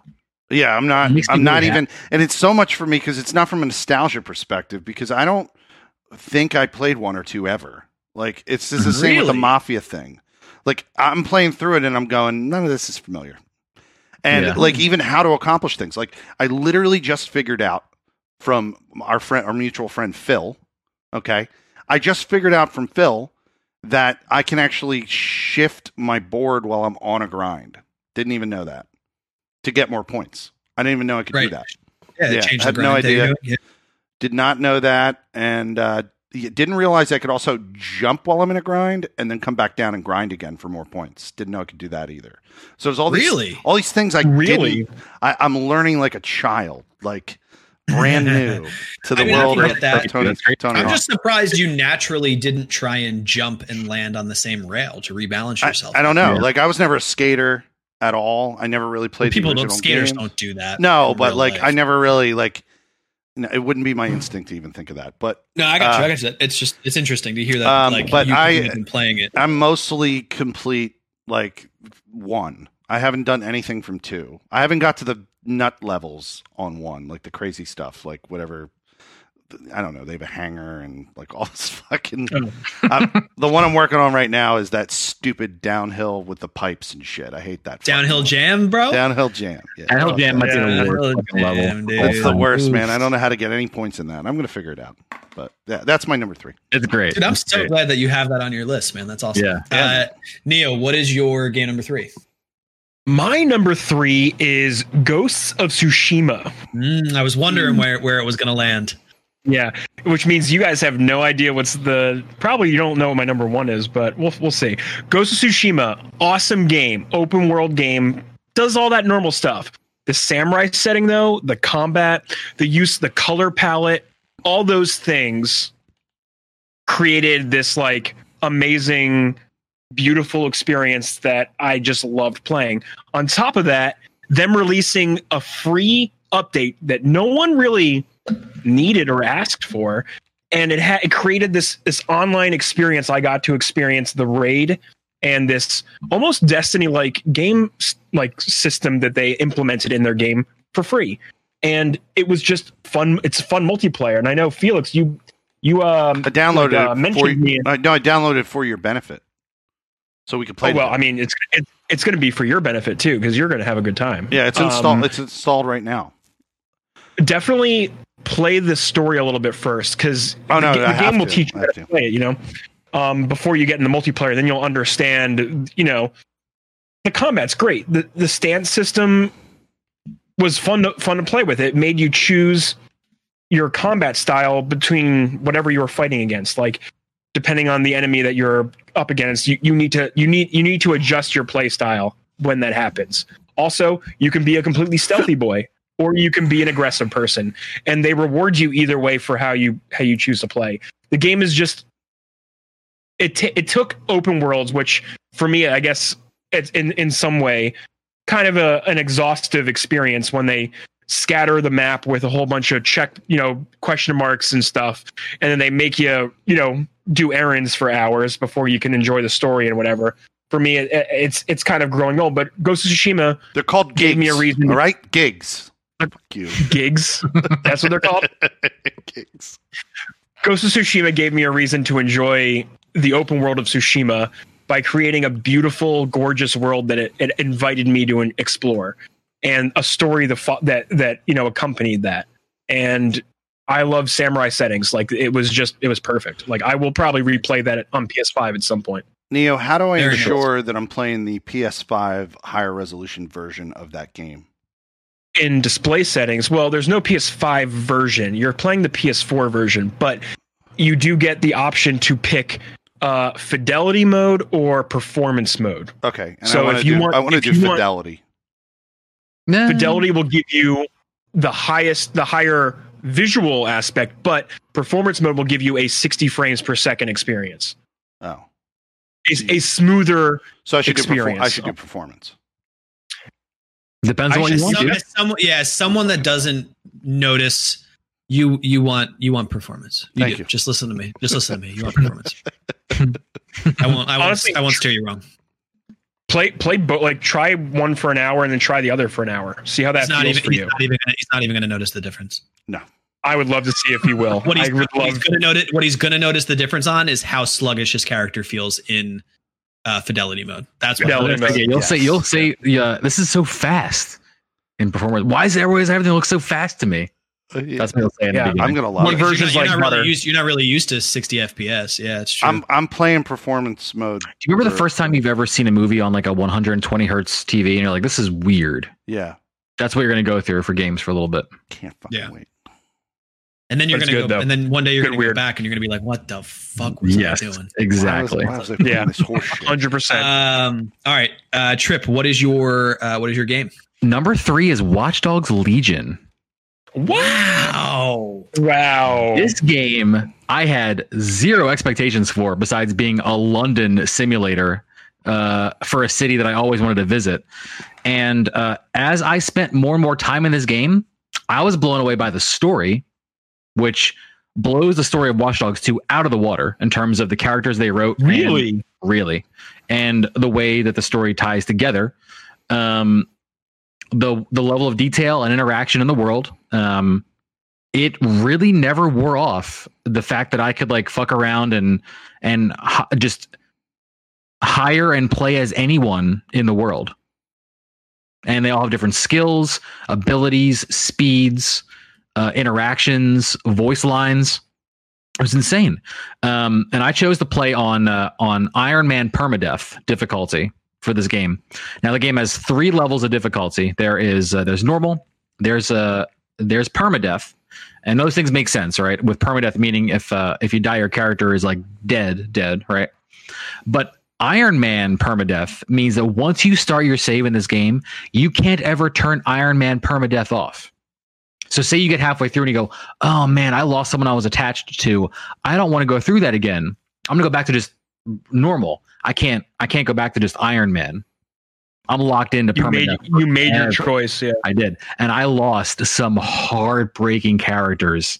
And I've had some like gaming moments that I've never had in any other game because of that decision. Because of like the attachment that I personally got to the team that I made. And That's that- actually really good to hear, dude. It really is. It reminds held me up. of State of Decay. It really does. I mean, Sure. from- I, reminds me am sure the systems are all different, but like, Yeah. just definitely reminds me of that. but yeah i mean it's it never it never lost that that shine and i felt like i had that connection with my squad like there are people that i barely ever played with because i wanted to protect them and some people that had really good skills that i took into a lot of scenarios and oh my god dude Bobby Anderson, I'm so sorry I got you killed in the car chase, dude. I'm so fucking sorry. I'm so sorry. There, I wasn't expecting an RPG fucking up the slowest car in the world's asshole. I picked this car, it was slow as shit, and they fired a rocket into it, and I just wasn't expecting it. And I'm just, I, I don't think there's not there's not a day to go by. I don't think about Bobby, honestly. I can't Dude, wait. wait That's an play this. amazing experience that you are are now carrying with you because of the way that game was designed. Like Yeah. that's beautiful. That's a beautiful thing, and I had very low expectations for that game. I did too. Like- I thought I was just gonna be playing a 3D London simulator. Simulator. Yeah. I think I- I think why it's so cool that that you had that experience and, and you ranked it number three for you is because I don't think it necessarily got any overtly like bad reviews or bad No. but like it just it just fizzled. Like it came out and Right. it was gone. It was Yeah. like, hey, here's this new game. No one ever talked about it again, right? Um, and it it's it's really good to see them create a great game. That's that somebody loved. Yeah. Um, so I mean, I, I think I think the reason that that happened is because it it really didn't deviate too much from the Watch Dogs formula. So if you were tired of that or over that, it didn't really offer anything new. Mm. Um, but in my personal experience, coming so closely off of a playthrough of Watch Dogs 2, which I did leading up into this release, just for fun, um, so many things shined for me, so many improvements uh, in this game world, in the storytelling, in the design, in the voice acting. Um, it just it The it was weird, weird voice. acting. yeah, it was a an unexpected just this connection to me in That's gaming. awesome. Yeah. That's awesome. Um, well, I can't really follow that up, but my game number two is um is Warzone. Mm. Um, and I don't have um any real real reason why besides it's just a really good battle royale. Um, I and you put a lot of hours um, into it. You know what I mean? Like it validates. yeah, I mean, yeah, I mean, I guess um, I find it to be really, really fun to play with friends. Um, we've spent a lot of time playing with a variety of different groups in Warzone, but I, I guess another reason why it's there is because um, it is definitely the new de facto battle royale standard for how a battle royale should be. Um, I agree. There's of course things that could be done better um, in and itself as a game. The developers could be better. All of these things, right? I don't want to discount some of the things that have gone really wrong, but if we think about the um, the path that battle royale took as a genre, you can't compare what Warzone is as a package to like what PUBG still is, um, because there's so many things wrong with with Player Unknown still to this day um, that it's like playing an N64 version of a game to a PS4, PS5 version of the same game, right? It was fine Um, years ago, but it, it really looks it looks and feels like Yeah. that now. It just plays. Um, yeah, just it's, it's faded now. Like the the play like- the play. of like- it. Like PUBG going back to it after playing Warzone or really any other modern um, BR is like going back to try and play GoldenEye. Yeah. And like you really loved GoldenEye when you played it. And it was a great multiplayer game back then when you played it. And then like the first time you go back to play it, you're like, oh, it's gonna be fucking awesome playing GoldenEye. and then like you get back and you're using the goddamn stupid controller from N64 to try and aim, and it's like you got polygonal characters and like like you're trying to fucking aim, and it's like it, it's just not the experience from what you remember. It doesn't discount the times that you had or what it was at the no, time. but it's, but it, you're right. That's the best way to put it. It doesn't line up with your memory of it. Correct. Mhm. Um, and I still like to go back and play PUBG every now and then because I, I, I, it's the first game that I played on PC and sunk a ton of hours into. But um, Call of Duty will always done do game gunplay really well. It's the only other franchise that I think rivals Destiny in its gunplay. So it just feels really great to shoot. The re- revive mechanic and the buyback mechanic in a BR is super important. So you don't have to watch your team play for an additional 30 minutes and just watch while they play. Oh, which is 100%. huge. Um, yeah. Oh yeah. you know, and, and they did it a little bit different than the way Apex Legends does it, but just the ability to buy back and you know eh, the the gulag mechanic to be able to to win after you die and come back on your own because you defeated somebody one on one. There's just like a lot of mechanics that Warzone added, and I think it's another game that's hit the zeitgeist of of you know mainstream gaming. Um, and uh, there's been plenty of evenings where we've had an unreal time playing that game and and you know getting a W as a squad and just really enjoying ourselves. So for that, uh, that's game number two for me. Um, Felix, what do you got for two? Number two, Water Lilies by Claude Monet. Cyberpunk. Cyberpunk. Oh, okay, okay, okay. I got it. I see what you did there. Um, I see what you did there. I will be incredibly brief because we talked about it earlier. I like the verticality of the game. I was able to, without playing the story at all and taking that into factor because I haven't played it at all. Uh, the only thing I played remotely close to a story was I romanced Judy, and I had a great time fucking doing it. Oh, Um, I can't wait to romance her. Oh, I'm but, ready. But like, like I'm gonna find it with this game that I'm gonna play through to create builds, just like I did with Skyrim. Like I'm gonna go through and I'm gonna play it heavily with uh, nothing but melee. I'm gonna like min maxing is something that you can do really effectively in this game, and I really want to do maximum like melee. I want to do maximum You hacking. can, you can min max. Yeah, very effectively. re- really effectively, and I, I think that's really cool. And and the verticality, man, like the parkour in this fucking game. If you really get into it, you just end up jumping all over the place. If you can figure out how to do the, the trick where you aim down and slingshot yourself with this with this weird zoom, I hope they don't don't ever patch that because it's I'll fucking- have to. I'll have to. Uh, you have to look look up a video on how to do it. it. It's in the video for the guy who explains how to get to this mansion, the secret V mansion. Um, he explains how to do it. Uh, once you do it, you're like, I can do this everywhere. like I can literally cheese this game all over the place and just fly about the city. It's like it's fucking cool. Um, and I'm so I'm gonna get a lot of replay. I'm gonna put a, many hours into this save file, and then I'm probably immediately gonna replay the game again just to like do it all differently. You know, I do want to do all three life paths, so Yeah. I'm excited. I'm st- I'm still I'm still convinced that th- that Cyberpunk will have legs through for years. yeah, yeah, I'm- like I'm like what Locke said. Like, like- well, like what I said in, in concurrence with Trip and Locke. The I think there's a game there, but it's in an Mhm. unfinished, like incomplete world. yeah, it needs needs a lot of polish. Yeah.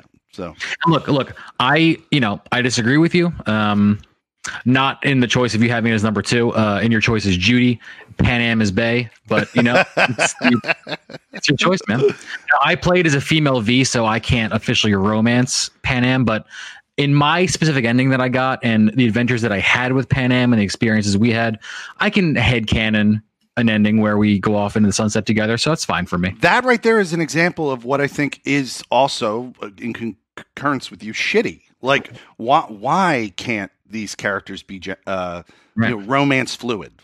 you know what I mean? Well, Like it, romance yeah, fluid. it goes back to the same thing with like in Mass Effect, you could you could screw an alien.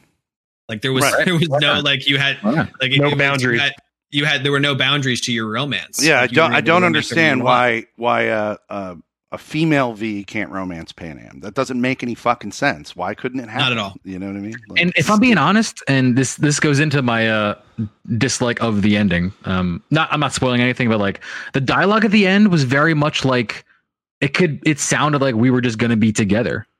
And I was like, but I had a whole separate conversation with you where like I put my hand on your leg and you're like, oh, maybe we shouldn't. You know, like I had that moment, but now we're just we're we're we're doing all this. It's Something happening in my brain. It's in my brain. Something It's right. happening. Yeah. Also, Uh, maybe write some more dialogue, but that's number, enjoy yeah, number two. Neo Aoshi. Number two, number right? Two.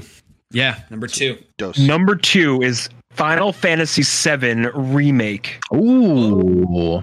Mhm. Okay. That game was a blast the whole way through until uh, Hojo's lab, where I was like, "Come on, dog, what, what, you, what you doing? What you doing? We're we're we've been flying high this like whole time." fight? You didn't like the Hojo's lab boss fight? No, it was like it was the moment. I mean, spoilers for Final Fantasy VII remake. Like you get to the moment where G- Jenova's there and Sephiroth's there, right? Oh, the moment then- the story really breaks away from the original story.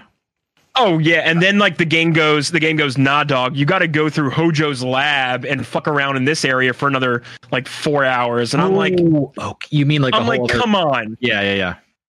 I yeah, and that whole other section in the lab, and I'm like, come on, man, like, whatever, doesn't matter.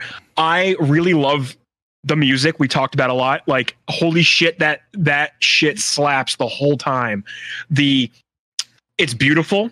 The characters look amazing. The characters voice actor voice actors are amazing. Like they add context to the original game that like I loved watching. On top of kind of breaking away from the original narrative of the game. Like I- I'm Mhm. I'm trying to like avoid spoilers a little bit, but Yeah. like at the same time I'm kind of spoiling it. But yeah. I mean, I think it's cool. I think people know that it shifts a little bit, and we're not going to go into details, but but- no. Yeah. But I, I mean, we've had many conversations about this, and and this, the soundtrack is like it's like three different soundtracks in one because you have the music you're used to, you have the remixes of the music you're used to, and not like digital remixes. Like we're talking about like r- full on rescores, and it's not Yep. only orchestral rescores. You have areas that are like that are you know guitar centric or like brass centric, like full on a true, true, true rescore. Then you have a whole third element to this, which is like a fun little side questy, find all the fun jukebox versions of our favorite songs, some of which have the best music of the entire entry right here. So like on the soundtrack alone, they did so much more work than they ever had to for this game. on on top of the music because clearly that is a, a huge standout of the game the combat system took what kingdom hearts i didn't play never play kingdom hearts but it took what final fantasy 15 did with the active rpg combat system and made it amazing in a way where you manage your squad and you the materia matters like materia from the original game is back and they made it so it matters who you attach materia to and what items what what like accessory and weapon that they're using and like Having combat just is played uh, Final Fantasy 15 two months ago, I can tell you it feels so much better than Final Fantasy 15. Like in all oh the yeah it really Yeah. it really does and, and like even going back and watching the 15 combat is like i see where they're going with it but like they're not just they're not quite there yet because the rest of the team is useless in 15 like Mhm. you, they're just set dressing at that point you're still doing everything and it's not fun because the way that game makes you fight is you retreat from battle go back into battle in order to you break up the flow of combat and what final fantasy 7 does is Cloud's taking a little bit too much damage. Well, guess what? You got Barret, who's a ranged character, and he can chill back and you can use his attacks while uh, Cloud recovers. Or Tifa, and the animations are beautiful. the The art is beautiful. Like you, you revisit these areas in full 3D in Midgar, and it's amazing to walk through it. It's oh man, like this almost was my number one for like oh, like a like a Yeah, no, I mean, I minute, hear what you're like- And there's there's a wild parallel between what like Resident Evil two and three did for their counterparts in terms of bringing them into like a newer generation. And Final Fantasy seven did that and more. Like you had the same experience. If you were someone who would love the original games, you had that experience, and it it did the thing that we just talked about. Uh, you don't get by going back to like something like GoldenEye. You know, like you like you play a game how you remember the game. And when you boot up these remakes, especially Final Fantasy VII, you get the you get what you remember, which is not what the actual game was. You get your memory of the game, which is the more magical, uh, esoteric quality to this. They somehow gave you the experience of what you remember as a kid, which is so hard to do, so hard to, to deliver on. Because as a kid, of course, you like you have these areas built up, and you have like you hear the dialogue in your brain. There's so much that happens that takes these these games that are 2D and gives them life to you, to a fan, right? And this game did that. It, the game itself did that which I don't think anyone was was expecting to happen on that level. No, I don't think so either. And on top of that, the way they shift the story beats and plots, I'm very excited for what they do next because this isn't over. Like they are making more of this because it was only what the Midgar section of the game. Like we all knew that at, at launch. Like Yeah. they they said that it was. I'm really excited for what they do next and the new characters that we haven't seen yet from the original cast and like all these other things they did. And that ending, man, I don't know what to expect. Like like going into this, yeah, I I, knew what I was expecting. I was expecting the Midgar section of seven. Mm-hmm. Now I don't. I don't know what they're gonna do now. And like that is more exciting to me because now we get to see an alternate version of the events. And who knows? Ending could have used a little work. Just saying. The ending, you know what? Could have could have It, it, it went into Kingdom Hearts land and didn't need to go that hard into there. But yeah, beyond that, Yeah, I'm talking about the, the fight, not the ending movie itself. The, I the fight. both. I would say both of those. Bo- Word. Okay. Agreed. Uh, agree. For sure. For sure. And that's my number two. Nice. My number two is The Last of Us Part Two. Woo. incredible incredible game experience um incredibly hard to top for me personally but one game did it we'll get to that in in four Oh. more conversations um I'm excited. but it's it yeah no go ahead Yeah, I, was going to just say, what was your experience like playing them so close together? Because I think I think that's uh, a different experience from someone like myself who is going off of memory. And I played a shit ton of the game, but like, it's it's different to be able to play it in in such a fluid order, which was which was really cool. So, what was that like for you? it it honestly felt like like one game where in the second half of it of course we're talking about part two. Um things just got more refined. They got smoother across the entire board. It was nothing Right. but but a constant ramp. Everything was better. Right? every single thing was better.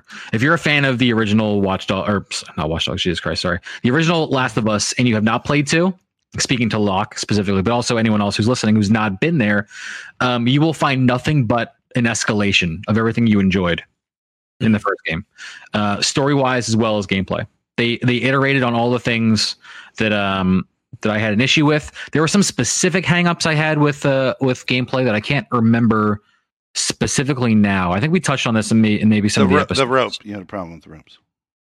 Everyone had Um, a problem with the ropes. Yes, the the ropes were very annoying.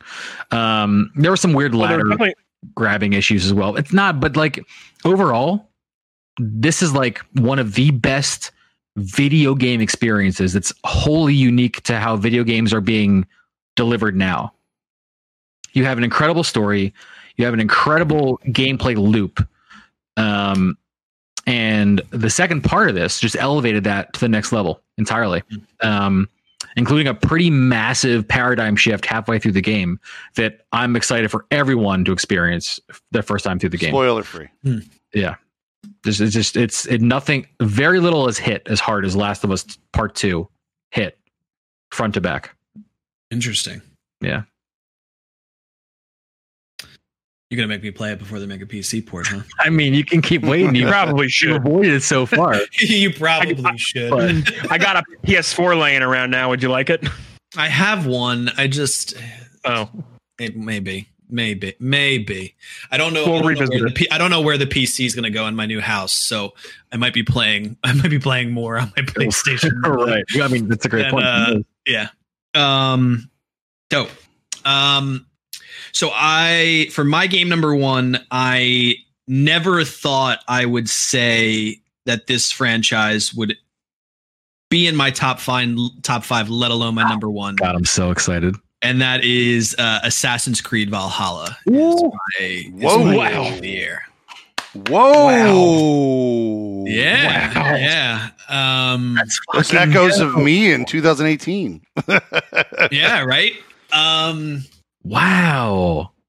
Yeah, I mean, I just, I've just really, um, I think going in having no, no negative experiences to really go off of from previous Assassin Creed, Assassin Creed franchises, and have no background to the franchise at all, and just look at this as a singular title and a singular game. I think probably helped it in a lot of ways. you can. It's not really Um, connected to anything previous. but but but you still you still grab the baggage of like mechanics from previous games you didn't like or maybe an uh, an installment into the franchise that you didn't like like that carries with you one way or the other if you're not Mhm. like a super fan definitely of can. the franchise right um it is it's big it's bold the color scheme is gritty and dirty just like scandinavia would be the the uh, story and the politics are um, are immersive um, it takes place in a time frame and a setting and a mythos that i absolutely love which is probably why i've enjoyed so much of it um, How many hours I are you in? think, Uh, about thirty, I think, Cool. at this point. Um, Oh, nice. That's rating further than I, I would have thought. Yeah. yeah rating is um is still so much fun to like just land on a plot of land and and blow my my horn and to see people freak out and just throw my like my fire arrows on a roof and catch their their you know their church on fire and to see priests you know running out of the buil- the buildings like I'm essentially just role playing Viking That's amazing. and it feels and it feels fantastic. Um, yeah, so I, you know, I think um, I said it before, but anyone that has taken a break from Assassin's Creed or is just a fan of this time period and setting should absolutely play this game. I think um, it does a really good job of uh, balancing that like historical accuracy and that historical like tourism aspect of playing an Assassin's Creed game like they've done with Egypt and they've done um, with um, what was the one that came after um, Origins Odyssey. Odyssey excuse me like they did with Odyssey Ancient Greece. um, right? And they they they balance that with you know um, with it being mythical and it being a video game to to being grounded and real.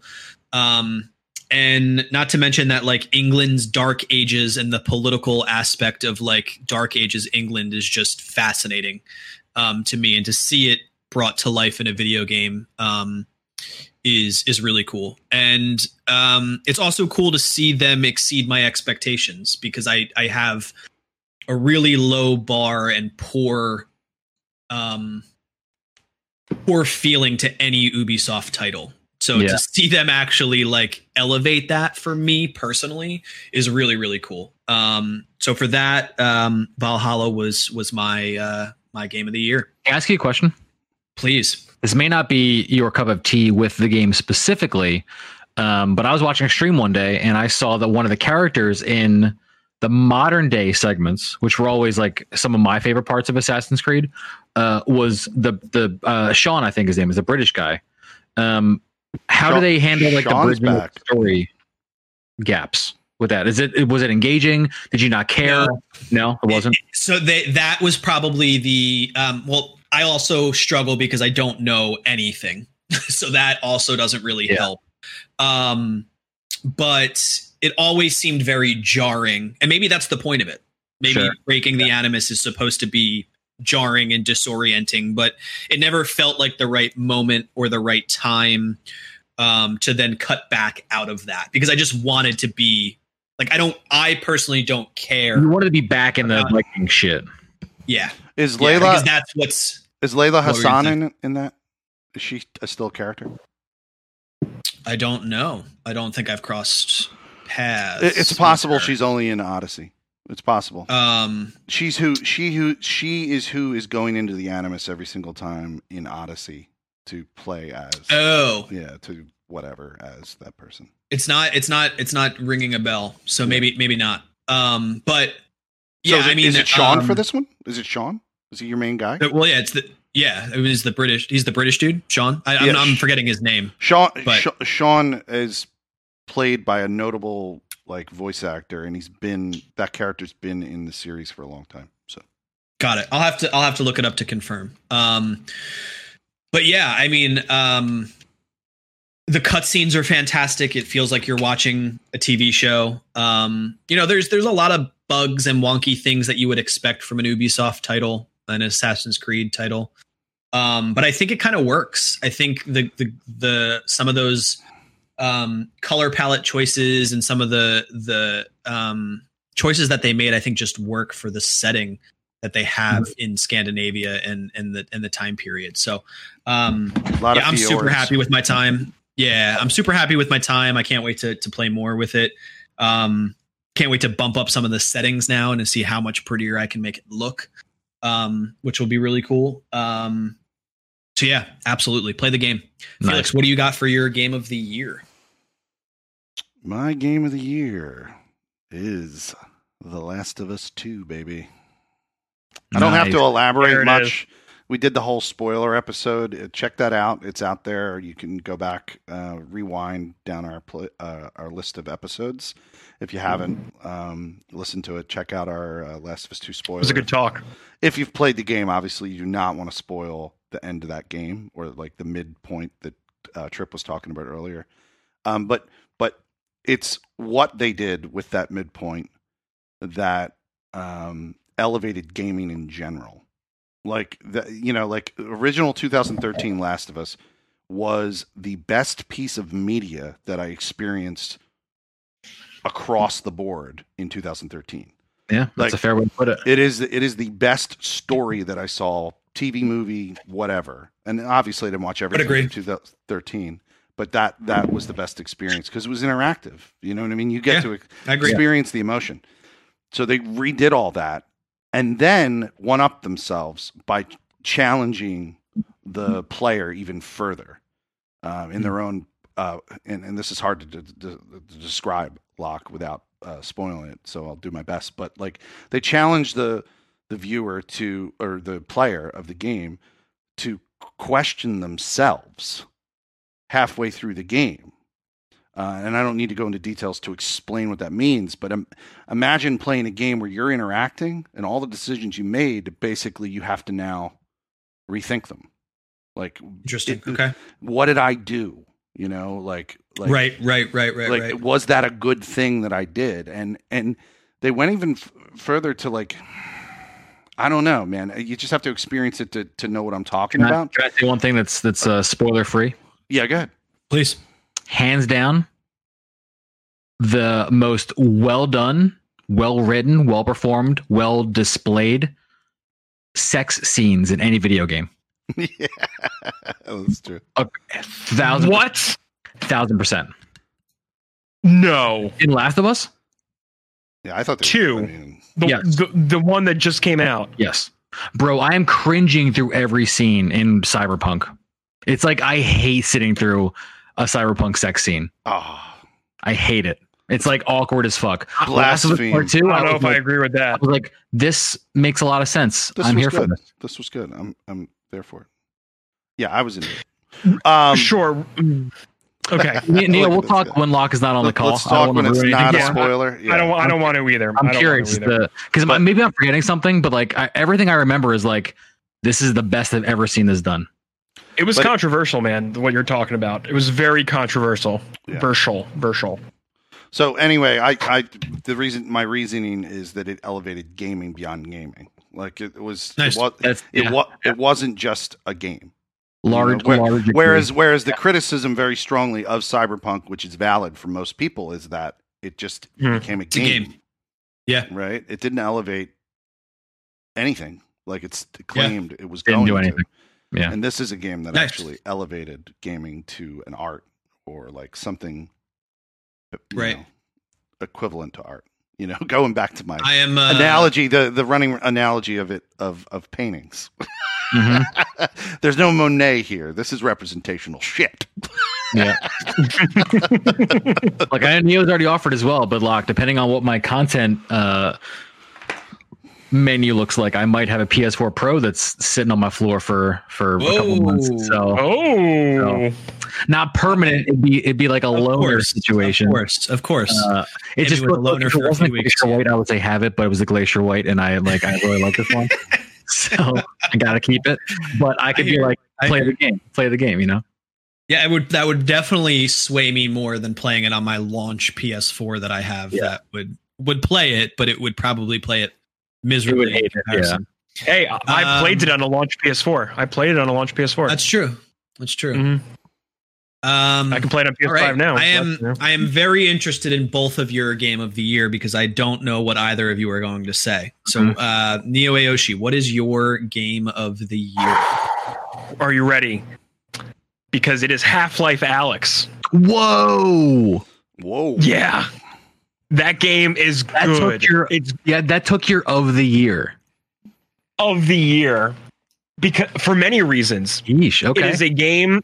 It is an experience because I played a, a few VR games before, and I ju- I got the VR headset specifically because this game was coming. Um, and Beat Saber, a fantastic experience on VR. But my God, Half Life Alyx is like the moment in Half Life Two. I, I I don't know if you guys did this when the Orange Box came out. When you realized the gravity gun could pick up everything, and you were like, whoa, this game is letting me mess with objects in the world like I've never done before. Because the physics engine was there, the game progression and story was there. Now, expand that on a level where I am now in the world of Half Life. My hands can pull things to me. I aim the guns physically. I am in the world immersively, and the game looks gorgeous because I'm literally surrounded by it and everything about the experience was just amazing like i'm i'm playing a half-life game but i'm doing it As, As the- the, as the- character. as the character Mhm. i'm not I am i'm not Alex. well look here's the thing. I, I am alex. Exact exactly exactly. But here's the thing like there's a disconnection when you're using an input device like a keyboard a mouse or a controller right? The input device was yeah they were the the touch controllers that they use for these for the vr headset but my my input is one to one with what's happening in on in the game. Like it is i wasn't kidding when we talked about this back in march trip. Like like you have a vr headset you Mhm. need to play this and experience what it what it I feels do, like man. My space right now There- is not conducive to like a VR setup, but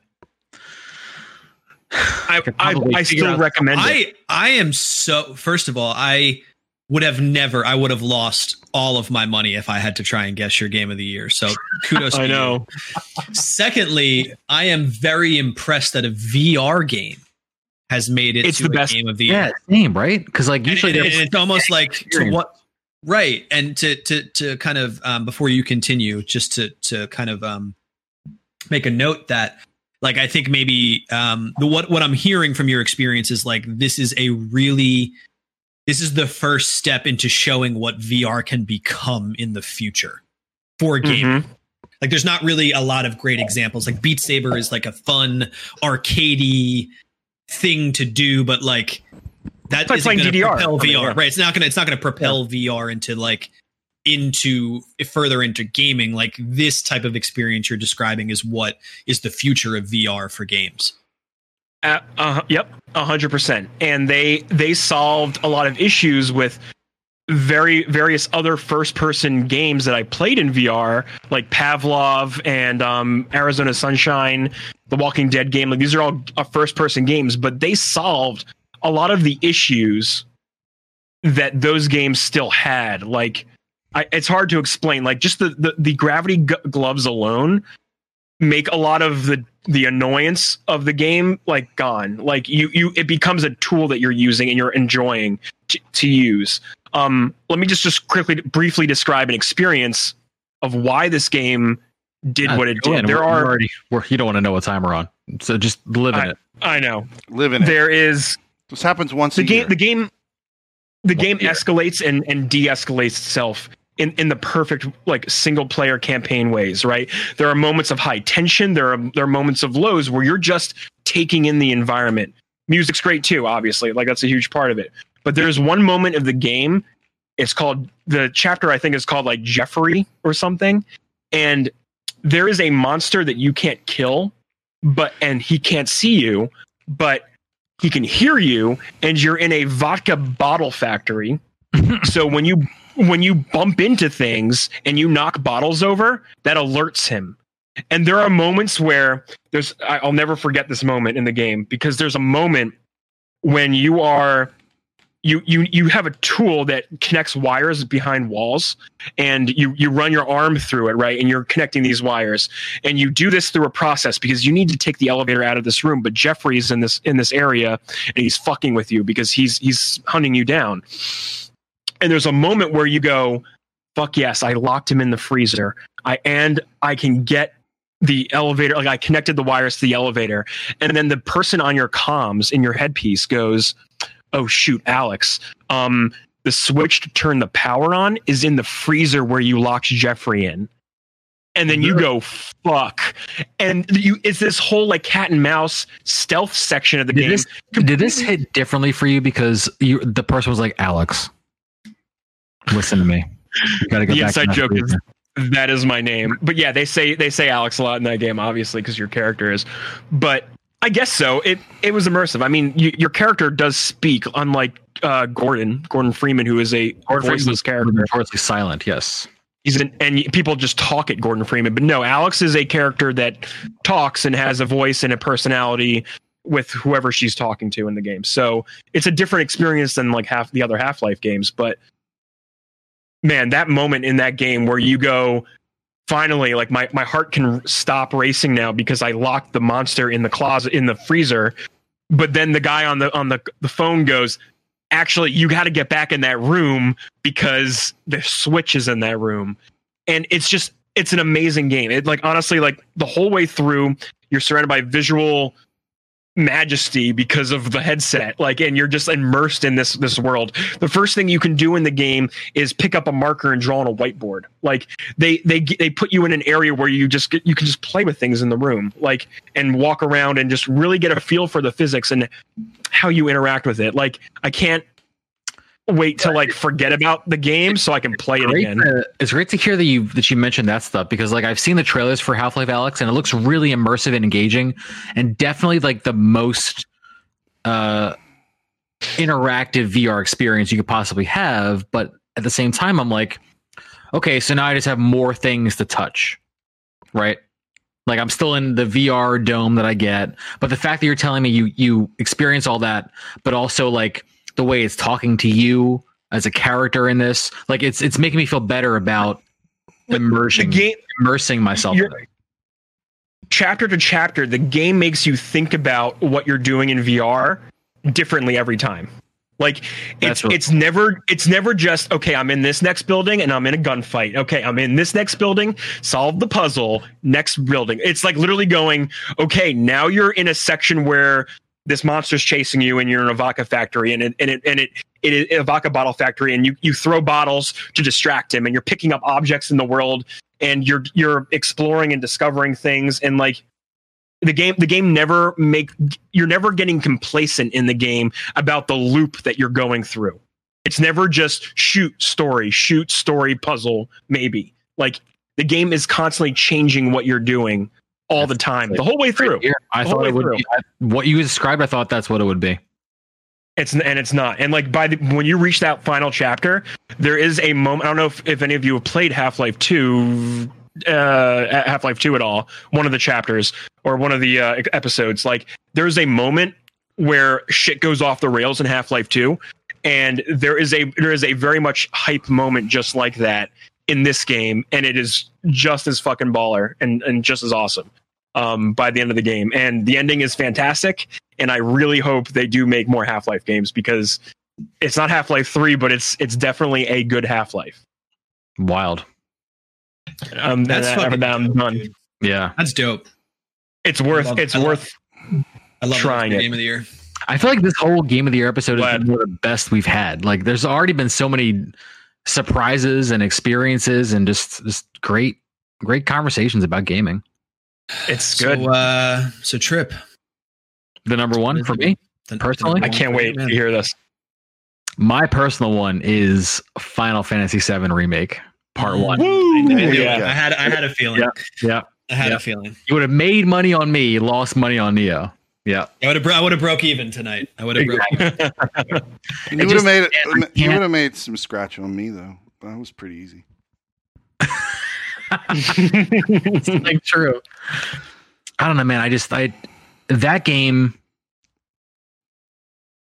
and I really, I really try to be hypercritical of myself as someone who does a podcast, someone who uh who streams, someone who is a voice in this community for whatever whatever amount of audience we have. It doesn't matter. I'm trying to be critical about the stuff that I consume, right? So especially for Final Fantasy VII remake, I was like, I can't just be a fanboy. Right. I truly look at this like a new release, a new video game. Uh, I can use the lens of someone who played the originals, sure, but I can't let that grow too much, right? Like I have to limit this somehow. And no matter how I look at this, it's my personal game of the year. It truly is. Um, they did so much for the players of the original games. They set up so much for the future. They had such a depth to the battle system and the battle system depth is not even like like a um I'm trying to say here. It's not even like a thing where it's like, oh, I, I understand more if I played originally. The battle system is literally like you can play to a depth you're comfortable with. If you're a casual gamer, all you have to do is get better swords for Cloud and you'll survive. If you're someone who played the original or someone who is uh, still brand new but curious about what materia is, you can increase the, the depth and experience of your battle to a level you didn't know was possible. But it doesn't affect your your experience or your difficulty. Like you'll still be challenged either way. And no matter what way I, I came at this, because I was trying to challenge myself when I was like, am I going to make this my number one? Really? Like, really?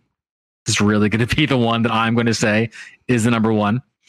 Every every angle I try to challenge myself at, I I kept coming back. No, this is this is the one. This is the thing that's the best of the year for you because because from every perspective, it really hit it.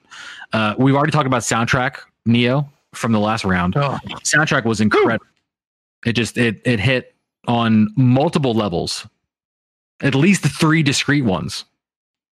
You know, like they just did they did work they didn't have to do for the soundtrack. yeah. And that's just insane to me. They deviated from the story, which no one was expecting them to do.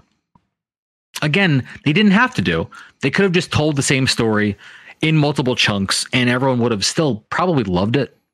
But this, uh, what they did, what they did was so smart because they didn't really stir the pot too much. Because everything they did and the things they chose Like- could easily be like dismissed, right? Or just knocked down to like not that important. But it's also at the same time enough to throw your entire expectation of the sequel up in the air. It just I, from every angle of this game, I I don't know if any game has hit a similar experience from someone who has played an original. Now, if you're new to the entire franchise, I don't think you're going to have as deep of a connection to this game, which is completely understandable. And it probably hits more like a Kingdom Hearts action RPG kind of video game. But even from that perspective, you're going to find a game with a really in depth battle system with multiple different depth levels. You're going to find great voice acting, a, a really solid story, and incredible music, and a, a, a great hook for a sequel. So I just, to me, it's it's the game of the year. It's 2020, thousand percent. Dude, I'll I'll never forget watching the Aeris voice actress play her or like run into her character while playing I it for the first time. it, yeah. Yeah, I remember seeing that on Twitter. It was pretty cool. Oh man, I mean, and it- like and like thank God. that? Thank. I was gonna just say thank God it came out and was like a critical success. Because I like, mean, like honestly, like, miracle, bloody miracle. thank God, thank God it even imagine, came can you imagine if that came out and then Cyberpunk came out and we're like, well, I guess this is this is the end of video games this Right. year. Real, Yeah. real. Um, Because I would argue that like there was a very similar weight on the Oh, FF7 100%. remake. yeah, It's it's it would the the category was slightly different in terms of like how the weight was placed on there, but like the amount of weight was pretty much the same in terms of like what this means for the future. There were expectations going into Final Fantasy, a remake of a game, a beloved game Yeah. from years ago. Yeah, for sure. Whew. And What a- I and and if I look through that lens too, it there's not one single section of disappointment. Hmm. Which is the craziest thing. Yeah. Because there are things that suck about the game, for sure. Um, let me think of a thing that sucks. Um, Uh, the ending. No, not part of the ending. Parts parts part of of the parts ending. of the ending kind of suck. yeah. Um, Yeah. The Uh, what was I gonna say? Um, extending uh, artificially extending areas to the point where they didn't need to. I do you don't mean think. like where you're like stuck somewhere, looping back for for quests and stuff? No, those those actually didn't bother me because they. It's not like they threw tons of question marks out there for you to do. They were like actual storyline called gigs. side quests. Gigs, sure. Stop it. No, I, Stop I'm, it. honest, honestly, it really comes down. gigs doesn't mean I'm going to someone's apartment and shooting everyone up and looting the same loot box at the end. It's a gig. Stop it. No, I'm talking about like extending, like uh, like Hojo, like Hojo's lab. I go back to a lot because Oh, at that point, okay.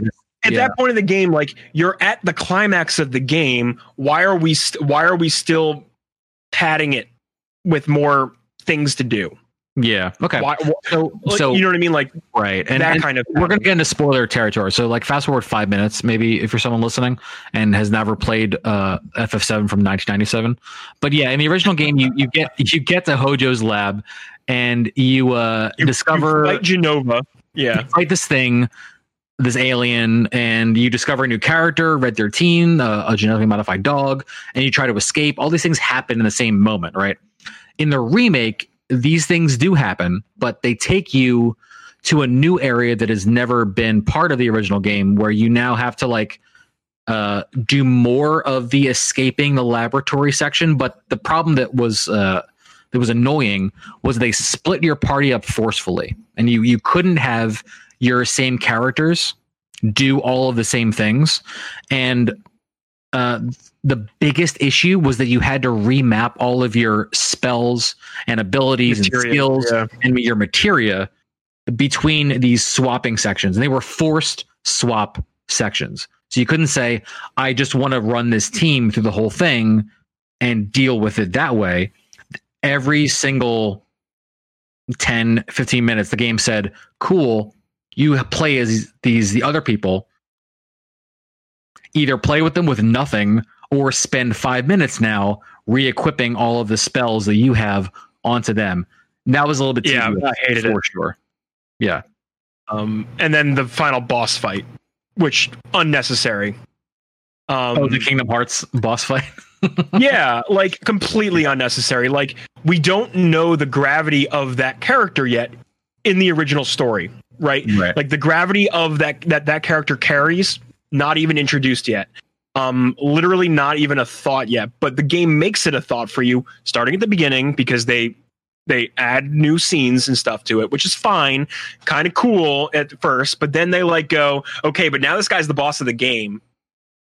Why? He's going to be the boss of part four, right? Like he's going to be he's going to be the boss of the end of the end of this the remake trilogy, like trilogy, Yeah. whatever they're Yeah, doing, right? uh, From story perspective, you don't learn you don't learn the importance of Sephiroth until after what would have happened in FF7 remake part 1 because after our events our team is going to walk to a town next to Midgar called Kalm and get a hotel room and they're going to be like why do we just fucking do all that shit and then comes the exposition like that's what happens in the Right. original game all that story comes out at that point but in this game we have an entire final like final, final, final battle, which is Sephiroth, and we're like,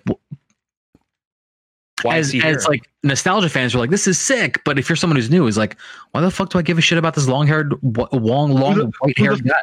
Yeah, yeah, you you would be like, who the fuck is this dude? Right. Like he's just he's just showing up in my my in Cloud's memories and dreams and stuff. Yeah, exactly. What, So uh, that's- little that's little gripe, Problem with the with the storytelling, but but they're telling a different story because of the way they they played it out, right? Yeah. Like, And it's if a I new were to- experience. So and if I were to play a video game blank, I think it'd be fun as hell to play. So I think that's why it still holds up from my multiple cross examinations of my own uh my own self, my own jaded self, my own uh very what am I trying to say? Like Shrewd.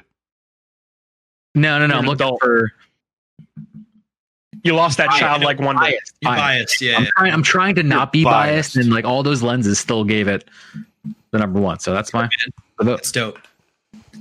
All right, I think that's the show. the year, that's the fellas. show, guys. I think we did it. That's that's a We did it. that is That's definitely a show. show. But I think it was one of the best game of the years. Everyone's had so many surprises, like multiple surprises from all of you guys from listening to this. I agree. Mhm, mhm. Yeah. I agree. And this this time I didn't leave out an important game like Horizon like I did before. I definitely I definitely did that on one of our game of the year talks. I feel like yeah, I feel like You that just forgot for about sure. Horizon. Yeah, I think that year that we did that that game came out. It I got like an app somebody, now that somebody else that. like somebody else like mentioned it, and you were like, Oh, "Oh my god, that game! Oh my god, Oh, yeah, Yeah, that, that definitely happened. yeah." Uh, for- Um, for, the record, Tony Hawk was my number six. Oh, okay, I like it. Yeah. It's- Cyberpunk was the number seven. If we had to be, I will Mm. tell you one thing, Trip Zero. yeah. You clearly did not meet Skippy in fucking Cyberpunk. How was that? I'm gonna ask this question off the off the stream Yeah, Yeah, do it off the stream. I'm going to sign off. Let's We're- we're done. Yeah, We're we're, done. wrapping it up. This is this is lock and key. Um, I will not be on the next two weeks of episodes. Um, I am uh, moving next week. Um, Good and luck. I'm going to give myself a I'm going to give myself a break after that uh, after that move. Um, so I'll catch you guys in in a few more episodes. But uh, thank you everybody for listening. Please, like Trip mentioned, uh, subscribe on YouTube. We're super super close to getting that unique URL. So please uh, drop us a, a subscription there. Um, and any other reviews you'd like to leave on any of the content that we're making. Um, to find me, you could find me on Twitter at lock underscore key. Thanks for listening, Felix. Yeah, this is Felix Hergood. You catch me on Twitter at Felix Hergood. I'm hoping to get back to streaming in 2021. I think about it every single day, so uh, maybe that'll happen. Who knows what I'll be playing at that point? Fuck it. great point. Neo. Yep. All right. Um, this is Neo Ayoshi, Neo underscore Yoshi on Twitter, twitch.tv slash Neo Ayoshi. I too am taking a break from streaming. Um, new job is taking up like all my time, but um, I will return when I have a solid schedule. I get a hang- handle on things. I'll be back with some some streams. I'll be back. Trip. Uh, this is Trip Zero. You guys can find me on all of my socials, including Twitch at um, uh, Trip Zero TV, all spelled out. Um, and I stream Mondays, Tuesdays, and Thursdays on Trip Zero TV on Twitch. And uh, obviously, Wednesdays, I'm here doing the podcast. Uh, currently, we're doing Skyrim Special Edition, uh, modded to absolute shit. Uh, it's a lot of fun. Um, a lot of Destiny to expect as well. And uh, we're going to be probably doing that into the foreseeable future because the only thing that I'm excited about for 2021 is uh uh Kino Kena I forget the name of this but this game looks actually sick um but that's the only thing that I got on my immediate radar and I literally have no idea what's coming out in 2021. Kena Bridges We, we should do a show and talk about that next week. yeah we'll do all after that that's, That's a great idea. That's a fun Um, idea. Skyrim fun for like the immersion and 3D experience and then uh Destiny 2 for the persistent world grind so hang out Nice. Thanks everybody for listening. Cool. Thanks a lot. See ya.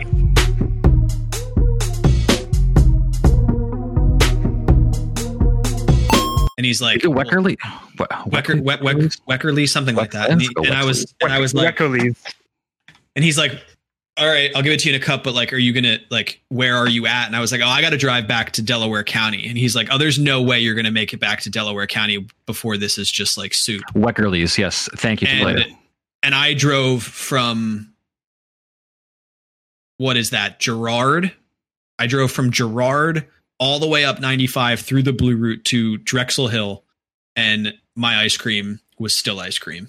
Okay. So I would say order your motherfucking ice cream or Fucking consider do it. whatever you want. I'll do- I'll do it. Okay, all right, relax, relax, Marley. It's first of all, it is it is uh Weckerly's, not Wreckerly's either. So we're both over two on the names of this ice cream shop. Okay, so let's so let's just Um, relax a little bit.